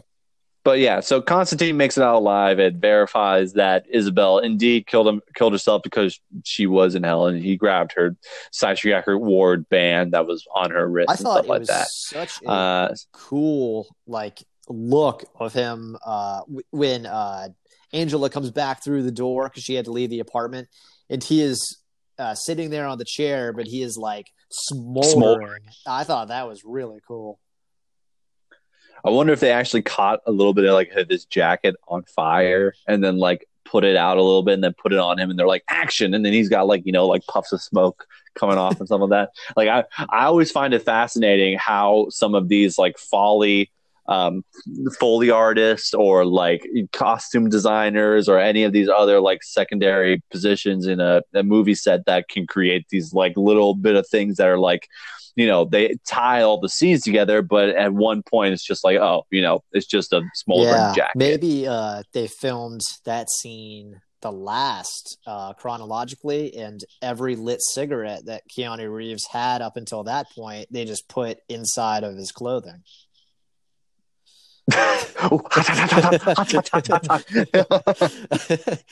but that is one thing that um you know not having seen this movie until you know right before we recorded this episode i do remember uh that like little scene from the trailers of him like sitting in that chair kind of like doubled over and like smoking coming off of him i thought that was really cool when uh you know they were like marketing this movie yeah yeah i totally agree i totally agree with All you right, so we have a little bit more Um, information here. Turns out that Isabel did commit suicide. Um,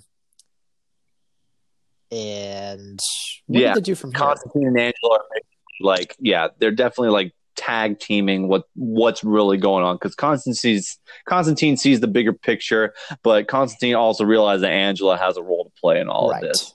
And um, I believe it's at this point that we get a. Um, is it when they visit Isabel's room Yeah. next, or is this when Fa- Father Hennessy Father comes into play? at the morgue. Right. Thank you. So exactly. So all during this time, Father Hennessy is off doing other things to compare to you know finding out. I guess being what he was before, which was finding out what's going on, any demonic issues going on around the world that Constantine needs to address, or basically anything that happens. And he gets a he's he has a special ability. Uh, I don't I don't know, like able to decipher written words fast. I don't know. What would you call that ability, then, Trent? Yeah. Yeah, he's like sifting over the. It's like reading Braille, but with just fine print. I'm sure it's something that was explained much better in the uh, comic books, but y- yeah, they kind of just gloss over that here in the movie. Yeah. Right. Yeah. So he, just he's going through these old newspapers and he's just like rolling his eyes in the back of his head and he can hear everything with his hands. And he catches an article about Isabel and manages somehow to sneak into the psychiatric morgue to get a better glimpse at Isabel and kind of I guess figuring out what kind of spiritual kind of uh, resonance lies in her lies in her and he gets a little touch of her wrist. And that's when we see that marking again on her wrist. And it's like it must be a really demonic sign. It's a it's a circle with a, a cross in it. So must be scary. I don't It's know. like the uh, That- I- symbol also. Th- this scene the actually con- con- confused me because so so after he sees Isabel at the morgue, he like freaks out and uh, goes to the nearest liquor store, tries to drink pretty much everything they have in the store, but uh, I guess he has some weird curse or something on him where he can't drink anything, and uh, falls all over Hmm. himself. And um, what happens here? He He like gurgles up some uh, liquor. liquor. Yeah. He drinks So I, was. I, I So the I impression that I got was that like he actually was ingesting all of that. It just didn't to him seem real because when he dies, like all of it comes, yeah, like gurgling back Yeah, up. maybe that That's- like Balthazar was just giving him like a uh, vision or something of not being able to drink any of it. But yeah, I, the way that he was like gurgling up, I, I assume liquor when he was dying. I feel like he was actually ingesting all of that.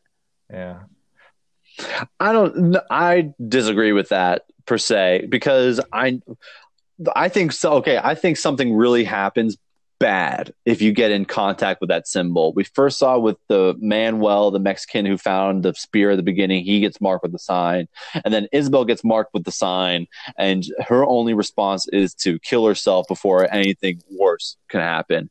And then now Father Hennessy comes in contact with the sign, and I feel like he is being cursed at this point because his vice is drinking.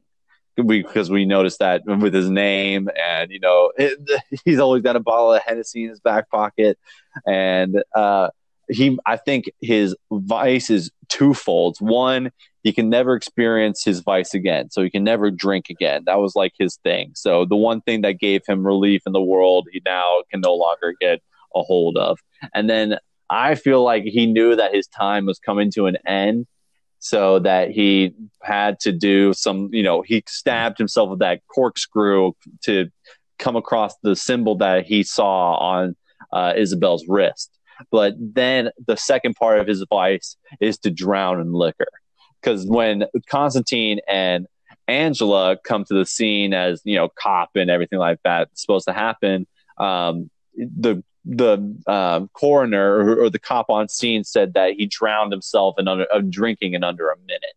So like it could be that you guys are right. He could have like maybe not experienced that drinking at any point, then just drowned in it. But I like the liquor. The liquor was coming out of his body when it was, you know, when he was laying on the ground and like dying essentially. So I don't think he was drinking it. I think he was just drowning in liquor that he never actually was able to like in, enjoyably ingest. Instead, he was just like, yeah, my mouth is filling up. well, blah, blah, blah. whether it was that way or not, you're right that he did uh, carve that symbol into his hand with a corkscrew so that uh, Constantine could find it later. Basically, you know, one last message to him. Um, yeah. and yes, Listen, yeah. Constantine and Angela Damn it, Father. um, come on the scene. Uh, you know, find him. They he records down that symbol by uh, it's kind of cool, like rubbing an ice cube over Hennessy's bloody hand and then putting a uh, napkin on it so he can basically get like the imprint. Right, right, and it's at that point that they don't- they don't really know what that symbol means, and they're kind of. It seems like they're at a standstill in terms of where they go next with it. They just know that this is it, but they don't know in any way what to do with it. And so their next uh, scene is Isabel and Constantine going to is oh sorry Angela and Constantine go to Isabel's room in the psychiatric ward because at that point Angela confesses to Constantine that you know Isabel had been committed, which they obviously already knew, and uh, you know there had to be something there that uh, Isabel must have left for Angela because even though they didn't have the best growing up relationship, they were still twins, and so. I I don't know, a little jealous because I've never had a twin, and like I feel like that connection sounds amazing. But at the same time, though, that's exactly what they were planning off of right there. It was just that you know, no one offs themselves without leaving a message to someone for some reason mm-hmm. somewhere. So that's exactly what Constantine was going with. Yeah, and so uh, you're right. They go to uh, Isabel's old room in the psychiatric ward. and here, Constantine's kind of being a dick Angela. any more than a dick that he's already been but throughout the movie, then yeah, the world, I guess. So I understand, but he's trying to, um, you know, say, "Hey, I, I, I'm sure that Isabel left a message in here for you." it's got to be something that only you two would know so that you know cops wouldn't be able to find it angela's not so convinced she's like hey this this room's been searched up and down and um anyways he shakes her around enough that she gets a, i guess a memory of hey when we were little girls we used to uh, like breathe on the glass and write messages to each other I would, whenever I saw that scene, I wonder if she was like, I remember when we were little girls after my dad used to shake me and Angela and slap us across the face of cute. We used to leave messages. He smelled just like Father like, Hennessy. but yeah, so and then we find out that there is a Bible verse on the window that's Corinthians 17 1. But uh, for any of you Bible buffs out there, there's actually only 16 volumes or 16 chapters of, in the Corinthian book That's for the, the uh, Bible. But podcast coming in a month, Bible buffs. Bible buffs, yeah, exactly. And but Constantine's like, no, that's only in the heaven Bible, not in the hell Bible, which everyone knows about. They should have their copy underneath their bed at all times. Yeah, that uh, was a yeah. little eye rolly. yeah, it was just like, okay, they got a Bible, Bible. too. That that makes sense, right? But according to but Beeman being the you know he's just like the the go to guy when you need him to comes out in his little hidey hole behind the bowling pins in the bowling alley and starts reading from the Bible and it's at this scene I gotta say this was probably the most disturbing scene for me just because I'm not a big bug guy but uh, Beeman starts talking about how the Bible verse talks about. It's like it's almost like an instruction manual for them. It's like you know, hey, you know, the devil's son's trying to you know to cross the the traverse the plane onto a earth and rule earth in in hell or whatever like that. And how here's how he's going to do it. He's got to take that spear and he's got to you know come out of a human body with the spear like and stuff like that. But apparently the yeah, exactly. But the key thing here, though, the important thing is that apparently God has to do it. So God has to let the devil's son out into the world. So it can't just be any person. It's got to be some. It's right. got to be God. So some weird, some weird, definite shit coming out here, and even weirder shit because Beeman, who's talking to Constantine on his phone, driving across, driving down the highway or whatever like that, starts like getting spooked by some weird sounds going on behind them, and then all of the pin machines start running at the same time. And so Beeman, after knowing his his boy Father Hennessy just went down a similar fate, he's just like Constantine, hey man, we believe in you, and some weird stuff's about to happen to me. and he hangs up the phone, and ah, I just hated this part because they just worked an off like a horse fly to come out from under his skin and come yeah, out of his eyeball. Pretty gross. And uh, it was really gross. I just I just don't like flies, and I don't like to think that flies could enter ever enter underneath my skin. Now you're screaming hoping... Beatles, man. Dude, it's a little, it's a little gross, Trent. It's just a little, a little I was gross. hoping that he would be killed by bees. That would be Yeah, an that be an ironic ironic death, name. right? But no, it was flies. Flies uh, come out of basically every orifice. or or he just took a little trip to um he just took a little trip down Sesame Street and then got crushed by a ginormous letter B. I'm a bee man. so, Uh, question for you both. Uh, the place where Beeman is, it's the bowling alley, the same bowling alley that, you know, we get some establishing shots that John Wick lives above. Right? yeah, Is that yeah. Beeman's like lab that he's in?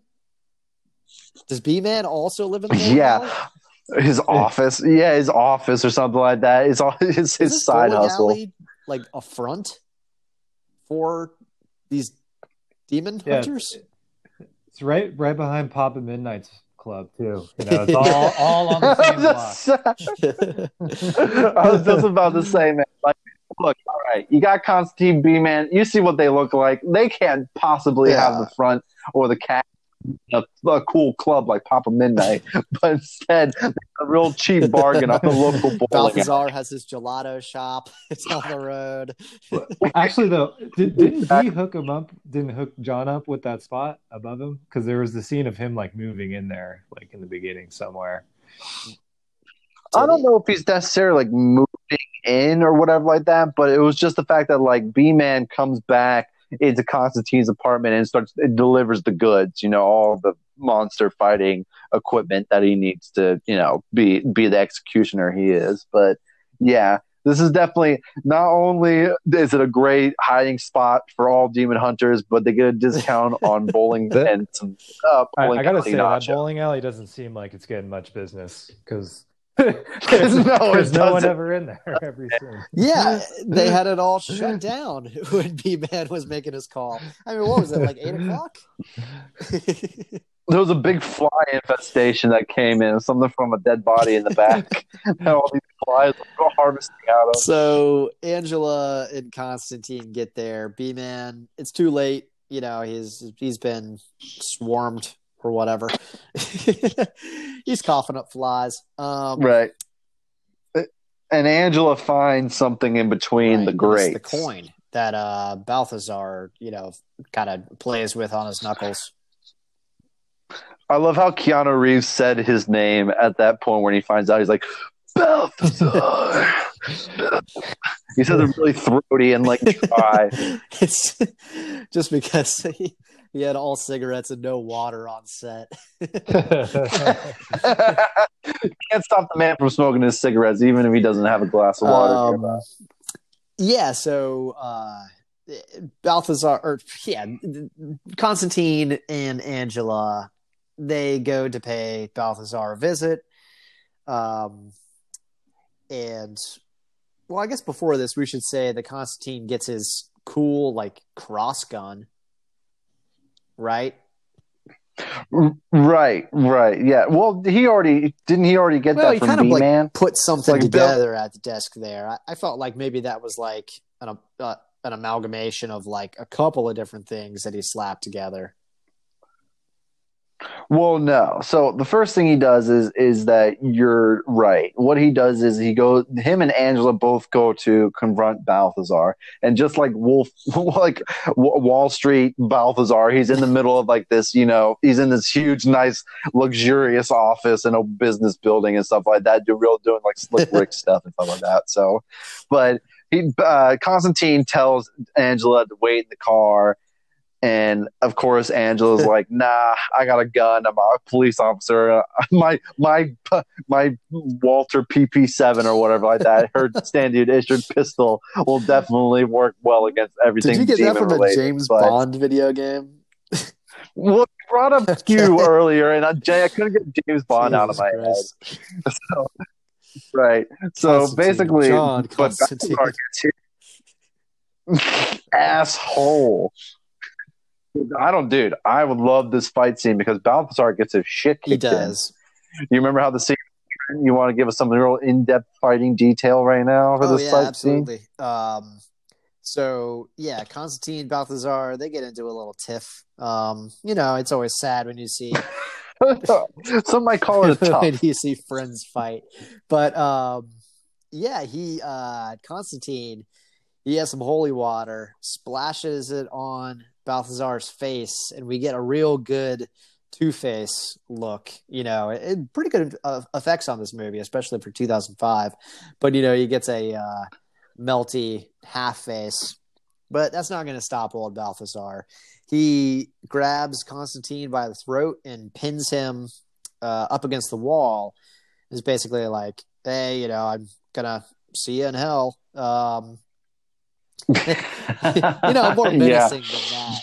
But uh, Keanu Reeves pulls out a um, brass knuckles with crosses on them, which is cool. and The holy, the holy. That knuckles. is something. holy Yeah, brass knuckles. yeah.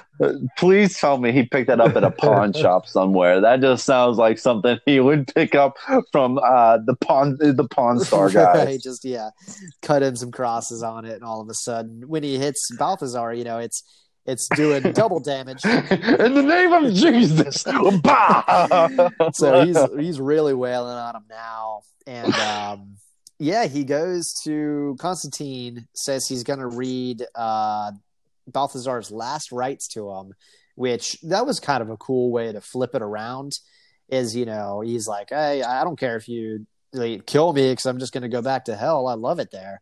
And uh, Keanu was like, no, not this time. You know, like I'm going to uh, read you your last rites. All your sins are going to be forgiven. Then you're going to have to go to heaven, guy. Um, and uh, so I thought that was kind of a cool way to flip it. You know, a, a demon's worst nightmare being to go to heaven. And so Yeah, I guess. What isn't that like? Kind of the way you would look at it, but like, I guess from a human standpoint, I'll just be like, "What are you giving me a win-win right now?" Like, I, I like it. I like it in hell. Like, you know, I'm, I, I've, I got my position there. I can live there. But you're telling me I can also go to heaven, where it's all great and everything like that. Uh, you know, no, leave me the last rights. I, I can be all. so he i mean he does that to uh, get some information out of balthazar he wants to know about you know what's going on with um trying to uh raise the son of the devil into the human world um and uh yeah so anyways he says once he gets his information from balthazar he's like hey like dummy it like wouldn't have worked anyways because you have to like ask forgiveness so you know he got a one Yeah, yeah, right. You're right. You have to ask for it first. I can't even give it to you unless you ask Yeah. for it.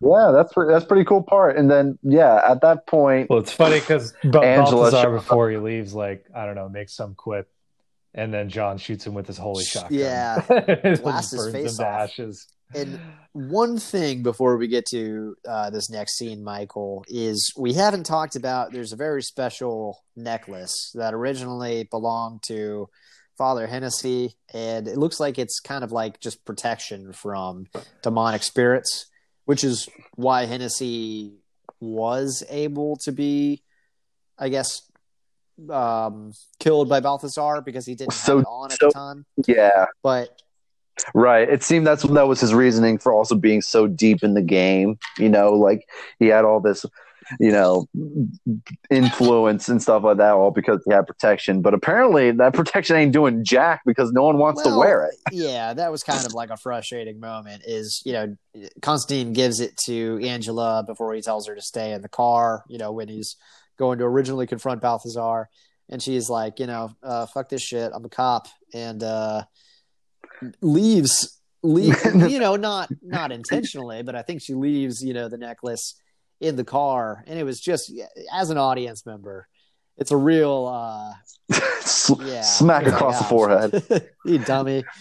You know, you, you remember what she even said? She, you know, she did that classic like female, like it was distraught actress. She's like, men, and then she leaves. And even though she's the stupid one and that, can't live with situation. them, can't fight demons without them. Pretty sure she's like murmuring to herself too. She's like, "Stay in the car." like the gall of. Yeah, exactly. that. the audacity. so I'm a woman of the 21st century. Without having that necklace, uh, she gets abducted by. yeah, she's, she's like, I got a little feel in my stomach, and completely fly through like 15 walls behind I thought that was her. a cool scene too because you see the uh, shot of Constantine like running through these uh, you know holes in the wall, but it- it's filmed in such a way that you know it was kind of like a, a camera on a dolly uh, running along with him. I thought that was really cool. Yeah, definitely. Definitely. It was a cool scene. I mean, like he's like leaping across like elevator shafts and across like these different office walls and stuff like that. So for sure. Very, very cool. But Very, very cool. But yeah, then she just goes off into the night, into the darkness, and, and Constantine's like, What the fuck am I supposed to do now? yeah, but he knows where she's going or being taken to. I think so. He uh, uses this opportunity to gear up and um, Right. And he yeah, and he also goes to pay Midnight Right. another visit because at this point, Midnight is really the only person that can help him find out where Angela just went.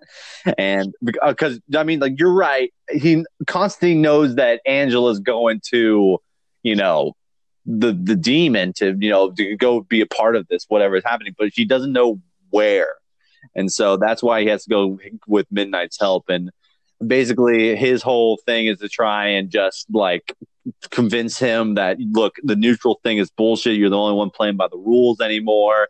I'm not trying to like get up in your business but you got to help me out or like you're every, everything's going to get Mhm. screwed.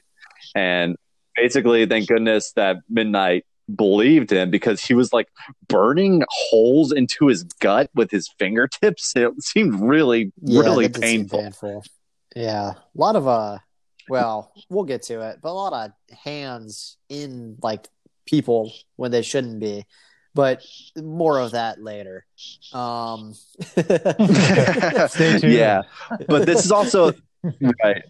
This is also when Chaz makes his real debut into the game because now he's like getting the shotgun all prepped with like these you know bullets that will yeah, kill melting down, like, demons and religious also fu- and um, casting. yeah exactly and then also uh, he's the one that figures out like hey as long as a you know a cross is in contact with water of any sort it becomes holy water so maybe if we put it into like a sprinkler system or something like that all the demons are at their weakest point when they're exposed to Yeah. holy water so he's yeah he's definitely pulling out his book smarts and papa midnight and constantine are just like that's my that's my guy that's my motherfucker right there Easy. and then papa midnight's like take the kid along man he might help you out Nothing will like ever that. go that's when, like wrong. you know exactly it's just like you know he might need your help you know beautiful adventure for him, which I'm sure that he'll definitely make it out. Yeah, exactly. I love I love at the end of that scene too. He's all midnight goes to Chaz and he's like, Hey man, when you make it back, man, I'll hook you up with a position or something like that. And we're all like, Chaz, you're never gonna make it back. That's the only reason he said it. I think even Papa Midnight probably knew. But uh yeah, what if one of his henchmen was like, Are you really gonna bring him on? He's like, Fuck no, man. He's not gonna he's not gonna bet me. He's gonna he's not gonna be no, back. dude, I sat in that electric chair and I saw the future, and he, that guy's dead, dead, dead, dead. Yeah, yeah, that's the only part we missed. Yeah, that's the only part that we missed from this scene is that Constantine went back onto the chair again. Only, and I think what happened was is that like I don't know if it's like the near death experience that you need or something like that. I don't know why a like your feet being covered in water and then getting electrocuted helped like to do this. You know, sort of like. Um, foresighting that Constantine did with finding out where that uh, Manuel, the guy holding the Spear of Destiny, went and what's going on and everything like that. But hey, you know that you know Constantine got what he wanted, which was finding out that they were back at the psychiatric ward, getting ready to do whatever crazy thing they're going to do. Right. And so he and Chaz are now on their way to the psychiatric ward. Um, they get in and see that it is infested with other half-breeds and demons. Um, and so I think it's like you said, Chaz has the good idea of uh, going into basically like the sprinkler water reserves and putting a cross into the uh, you know fire sprinkler and Right. so yeah when um keanu reeves constantine uh like basically this room full of demons. You know it looks like he's outnumbered but all he has to do is just pull out his trusty zippo and hold it up to uh one of the sprinkler heads and it just rains down holy water on all these demons. It kind of weakens them. It doesn't kill all of them. He takes care of that. My, Yeah, this is my favorite scene right here because you know he put, puts the sprinklers on and you know damages him a little bit, but then he you know starts mowing him down with a shotgun. He eventually like runs out of bullets and is like you know uh, holding his gun at head point to this guy. Runs runs out of bullets. Who do you know saves the day? Is good old Chaz. But it was just funny because it's like you just see the guy's head get get blown off, and it's like Chaz is right Yeah. behind him. So it's like, did did John pull some like Matrix stuff to where like, you know, it just passed right through him, or what? Like, how did the physics work there? I, yeah, it's also because they're both holding shotguns. So like, even if Chaz managed to like get that beautiful angle and like, you know, if it was, if he was holding a pistol and he got that beautiful angle, yeah, he could have went past right past Constantine's head and could have gotten that guy. But shotguns, those those would just explode in a burst and would have literally just been like, oh my god, like. God damn it, Chad! You shot him in the back of the head. buckshot. yeah, exactly. But I did think it was pretty badass that both of them were rocking shotguns. Like they were just both being some like rootin' tootin' sons of bitches and just blowing off some demon heads. I thought that was a good good introduction into making their headway through the I guess you know the first half of bad guys they Oh, had to get through. Yeah, I thought that was a cool scene too. And so yeah, I mean, you know, they, uh, they Right. take out all of these demon henchmen basically. Um and then that's when we see uh Angela wake up in the same pool of water that uh Isabel uh yeah, was found, Was found where, in. where she like landed when she jumped off the roof. And uh who's in there but Manuel. Manuel makes his appearance in this movie and then totally doesn't anymore because he gets loaded with some bullets by Angela who's trying to like stop him coming towards him. He just eats the bullets and then next thing you know that Angela's now in full possession of I guess it's Mammon. You know, it's it's it's he's she's possessed by some sort of demonic figure now. She looks she looks- Mammon. Okay, go ahead. No, no, thank you, thank you for that. Another another great outburst by you.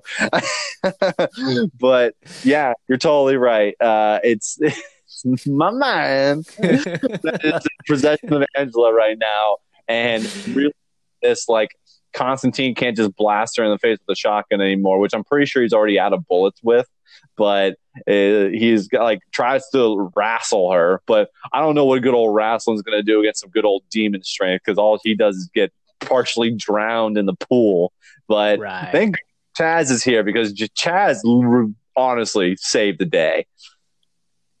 Yeah, Yeah. the one, I guess, thing that Chaz does.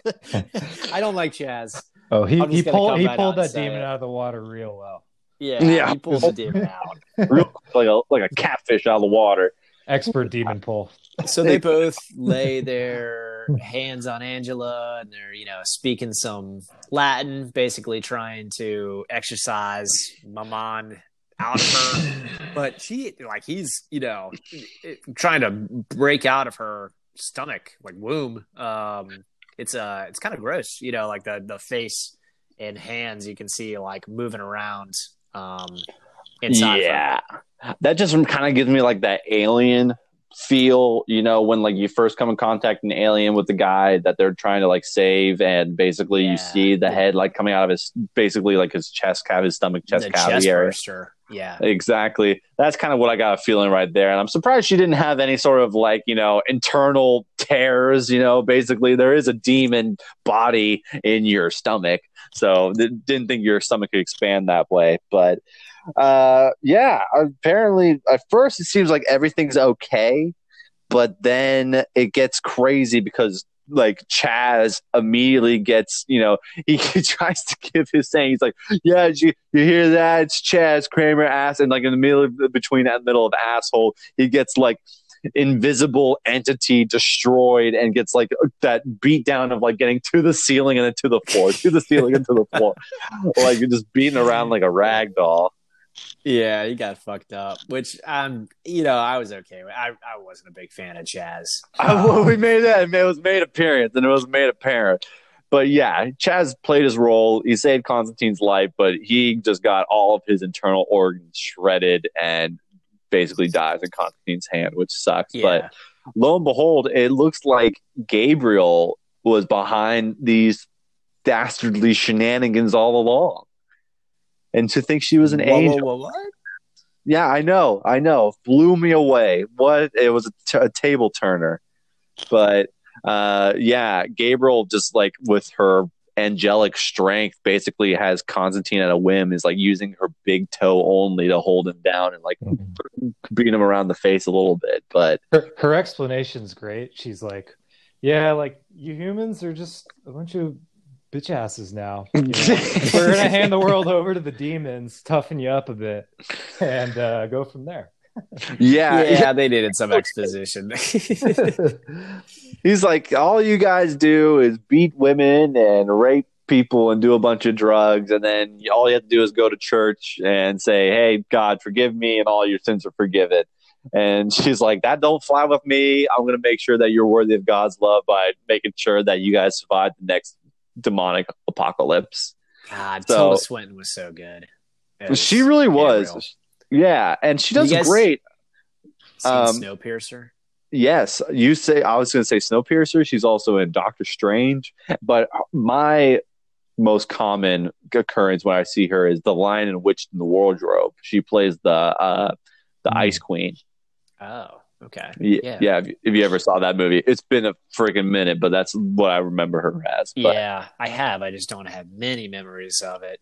Um, yeah, yeah. She's also in the new Suspiria remake. She plays two roles in that, but that's besides the point. She only plays one role here, and it's Gabriel, the Benedict Arnold angel.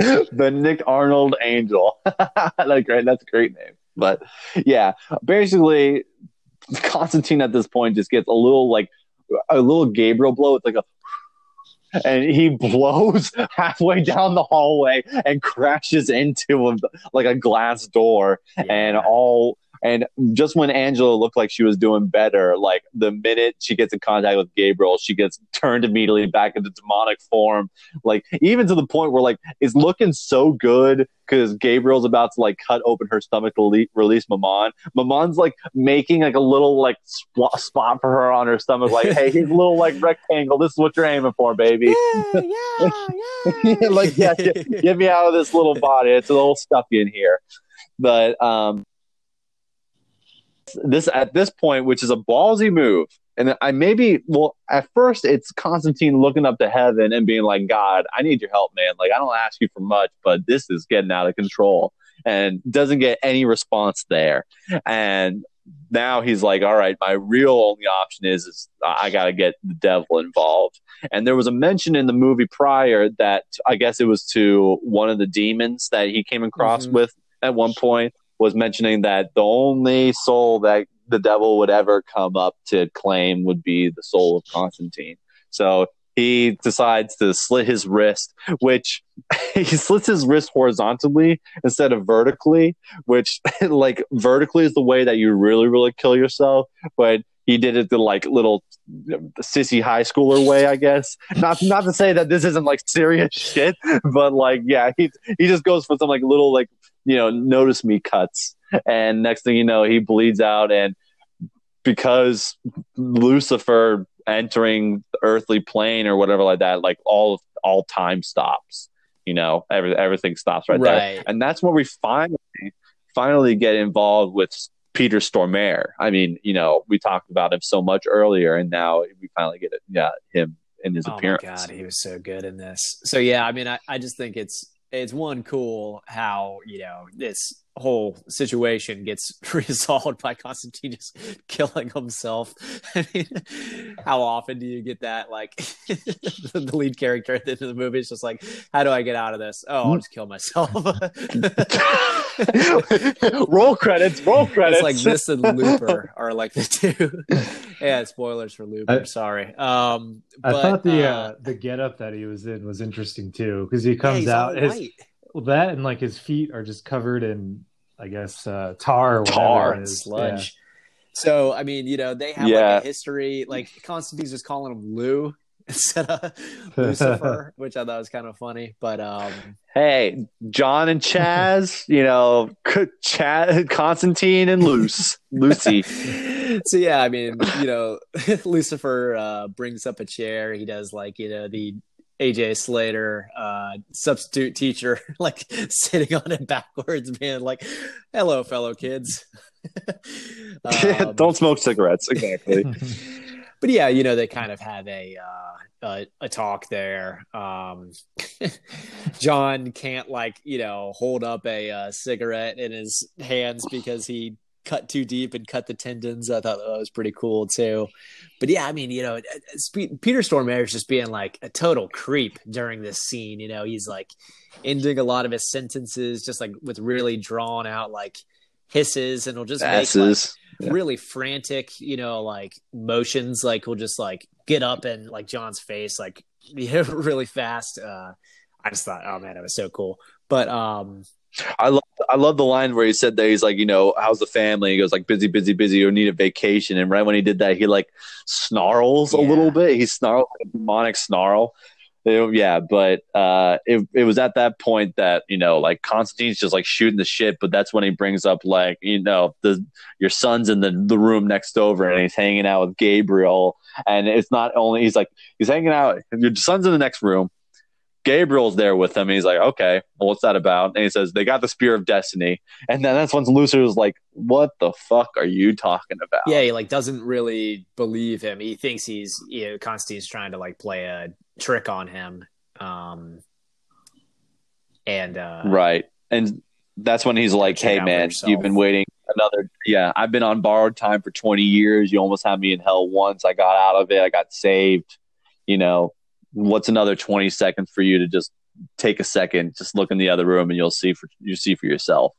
And another cool scene, which I think that to be honest, man, maybe it was something about the early 2000s, but they loved exploiting this like shatter effect with CGI where like you can go past a glass panel or a window and it would shatter and time would freeze and all of like the shattered glass will like just like stand motionless in the air or something like that. Or like a grenade went off and like the door and all the rubble like exploded and like stayed in midair. Like i think that was like i mean I, I can name a lot of movies that come across that scene or that type of imagery or whatever but uh nonetheless I still find that stuff very, very cool. But that's exactly what Lucifer sees is basically Gabriel trying to cut open Angela and in a slow motion, like grass pulls Angela away from Gabriel's thrust and he thrusts into the ground. And that's when time catches back up again and Gabriel realizes that like Lucifer's next to him and stuff like that. And he, he's holding on to Angela like she's struggling because in the reflection of the water, because all the, you know, water that came from the pool and everything that reflected uh Mammon. Mammon. I take it you watched the new Borat movie. Uh, yeah, I actually have. Dude, I see that. and then Lucifer's like, "My boy, my man." Basically, we're on that right now with that. But yeah, so Lucifer banishes Mammon back to hell. Gabriel gets tries to attack Lucifer because he's talking about like doing it in the name of God and you know he's going to smite down evil. But as he tries to like goes for a Lucifer punch he like stops right next Lucifer to his teeth. punch. yeah exactly. But yeah Lucifer like blows her away with some like heat some like real heat wave and Gabriel's wings get just like torched. That was cool too. Torched off yeah but this this I think is the coolest part of the film like compared to what we were talking about before, just for the fact that like now all that stuff got resolved and Lucifer's basically at like constantly saying like, okay, like you prevented that shit from ha- happening. What do you want? Like you you want an extension on your life? Like that's something he's already asked for before, like you made mention before Mhm. when Constantine was t- talking with Gabriel. Um, but in uh, a real a real Herc move, a real Dis- a Disney's Herc, Constantine being the selfless hero he's supposed to be instead of an anti-hero, says save Isabel's soul that's now in hev- uh, hell. Like let her go to heaven. That was not her fault that she committed suicide, and he abides. Lucifer abides, and her soul goes to heaven. And as he's trying to drag Constantine, literally drag him down to hell, he starts getting like caught in the tile, and almost as if he like weighs like you know like a fucking eighteen wheel bus. Yeah, the f- floor tiles are like you know deforming around Constantine. like you know, yeah, like he just weighs like you know eighteen tons or so. But uh, it, it's Right. cool. It's like th- this whole like last part in the uh, psychiatric ward, they like really blew some of their um, FX budget. Yeah, I think uh, I think honestly, and maybe that's the reason why this movie is maybe more than enjoyable. Is this? There's these few little parts throughout this movie, and one including this last part that just feels like, um, you know, I, everything I've been watching prior to this led up to this, and this was this is the part that I wanted to watch. Like this is where the good acting is. This is where like the hero meets, you know, he reaches his arc, and and that's when like yeah, exactly. So you know, God accepts his um, sacrifice, and basically it's like instead of going to hell, he's going to heaven. And Lucifer is trying to like be like, "What the hell's going on?" And Constantine's just flipping him the bird while he's getting slowly carried about up to that heaven. That's like this is Yeah. the end. Also, Yeah, Where they flip from the bird, and they Fuck start going back down. Lucifer's like, nope, yeah. you're getting hands in the chest. you're staying alive. Yeah, my gosh. I mm-hmm. mean, Constantine's had a really, really, really bad day from not only getting Midnight's fingers into his body, but now he's got Lucifer's just straight hands, like forearm deep into Constantine. And another yeah and i like another good use of the tar aspect that they were going with like maybe that was like i think it was like a 50-50 to show like how his lungs have been fucked up from the nicotine and the tar that came from the cigarettes but also to show that like i think some of lucifer's powers comes from like this molten tar you know like the fact that he hovered into the first scene and his tar dripped from his feet was like that's part of his powers or whatever like mm-hmm. that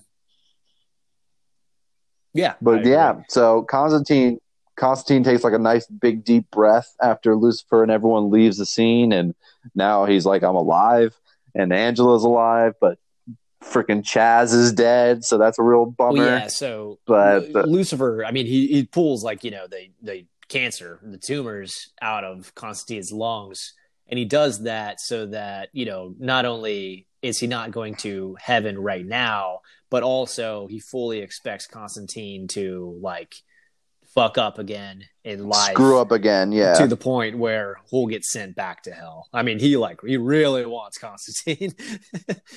um, so, but yeah, so that uh, that wraps up, and then you're right. Constantine uh, goes over to Angela, and um, you know, I think they embrace or something. And then, um, well, yeah. I think Gabriel's there too, and she's like a human now. Well, yeah, she has her And, uh, wings. like- Exactly. yeah. Yeah, so she's doing everything that she can to get back into con- like into God's good graces. So like the first thing she does she does is try to get Constantine to seek revenge and to like blow her up, but she doesn't do that. But instead he punches her across the face, which I thought was a good thing because like that's probably the first time Gabriel's ever experienced Yeah. pain. So it's like bam, right in the right in the kisser. and yeah. You're yeah, you're right. That's basically what happens next. Actually, two things happen, and I didn't know this until I watched or rewatched this again. So the first thing is yeah, Angela and Constantine like embrace, and I'm so glad that they didn't kiss because it really was not needed yeah, in this not movie at all. everything needs Some- like the romance subplot. I know that they were kind of alluding to that like throughout the movie, but I'm also glad that Uh, they didn't kiss at the end. all right. Exactly. It just it wasn't needed. That's not their relationship. Like, and he still has so many demons. Like, this movie isn't supposed to end lovey dovey. But also, we noticed that in an effort to make sure he's not smoking anymore, you know, he he takes some like a nick gum or something like that, Nick, Nicorette or whatever like that, and he's chewing on some bubble gum to try and cut back on the smoking the cigarettes crap. But uh, the one and he, oh, also sorry, he gives Angela the yeah that little thing.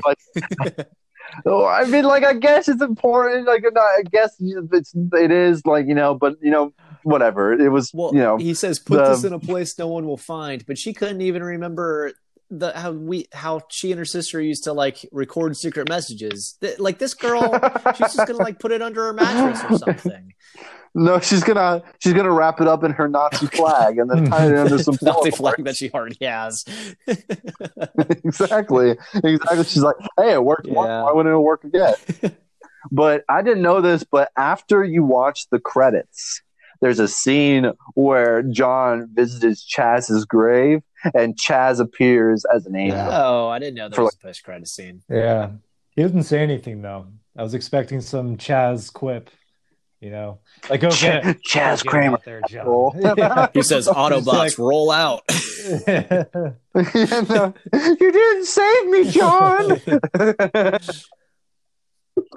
but that's that's yeah, that's that's it for a nutshell. Honestly, some scary moments, some pretty like I mean, I wouldn't call this a horror movie by any means, but it was definitely a thriller. And I mean, just for some religious aspects of it and also just like you know the, the, crazy stuff that they want to portray especially like this like we were talking about the torture scene in hell that was just uh there were some moments in there that i was just like oh this is oof.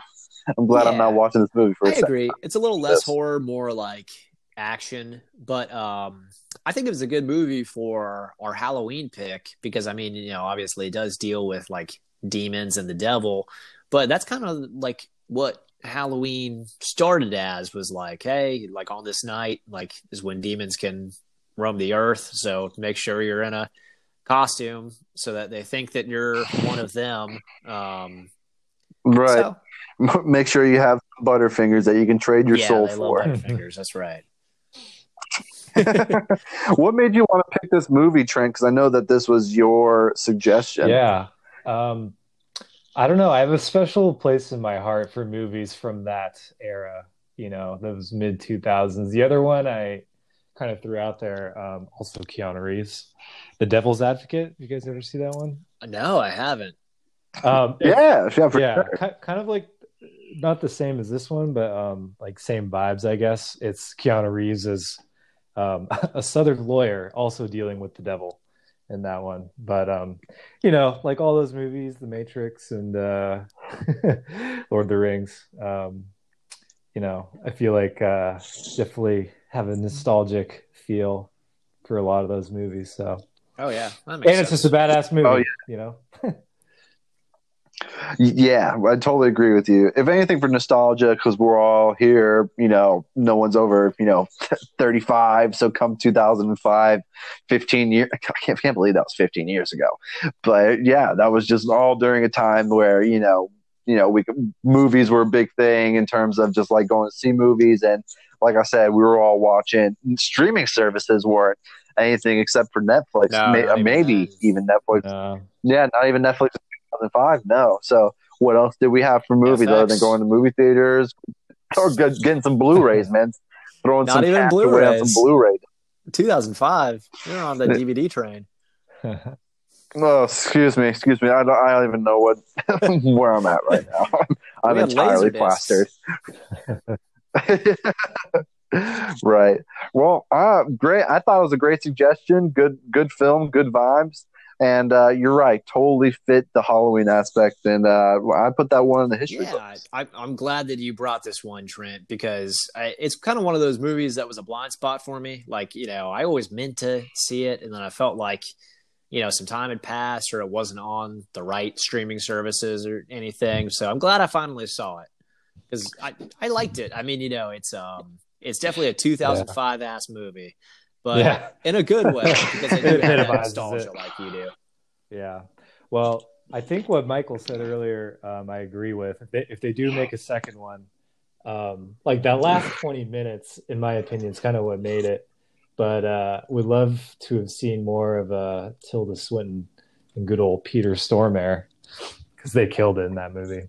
Oh yeah, Yeah, and also I think another another thing that I needed to add, it just needed a little more in depth details with these side characters, like who was Father Hennessy and Beeman John Constantine, and maybe that's something that you needed to learn prior if you were a comic book lover and you'd read the you know the story arcs that came out of Hellblazer for the this specific film. But um, it could have used a little bit more in depth of who his team was uh, even, I mean, even at the end of this movie, they get disposed of or whatever like that. But just, uh, well, I mean, we got a little bit of background with Constantine and what his background was like. It could, you know, his supporting actors needed to as well.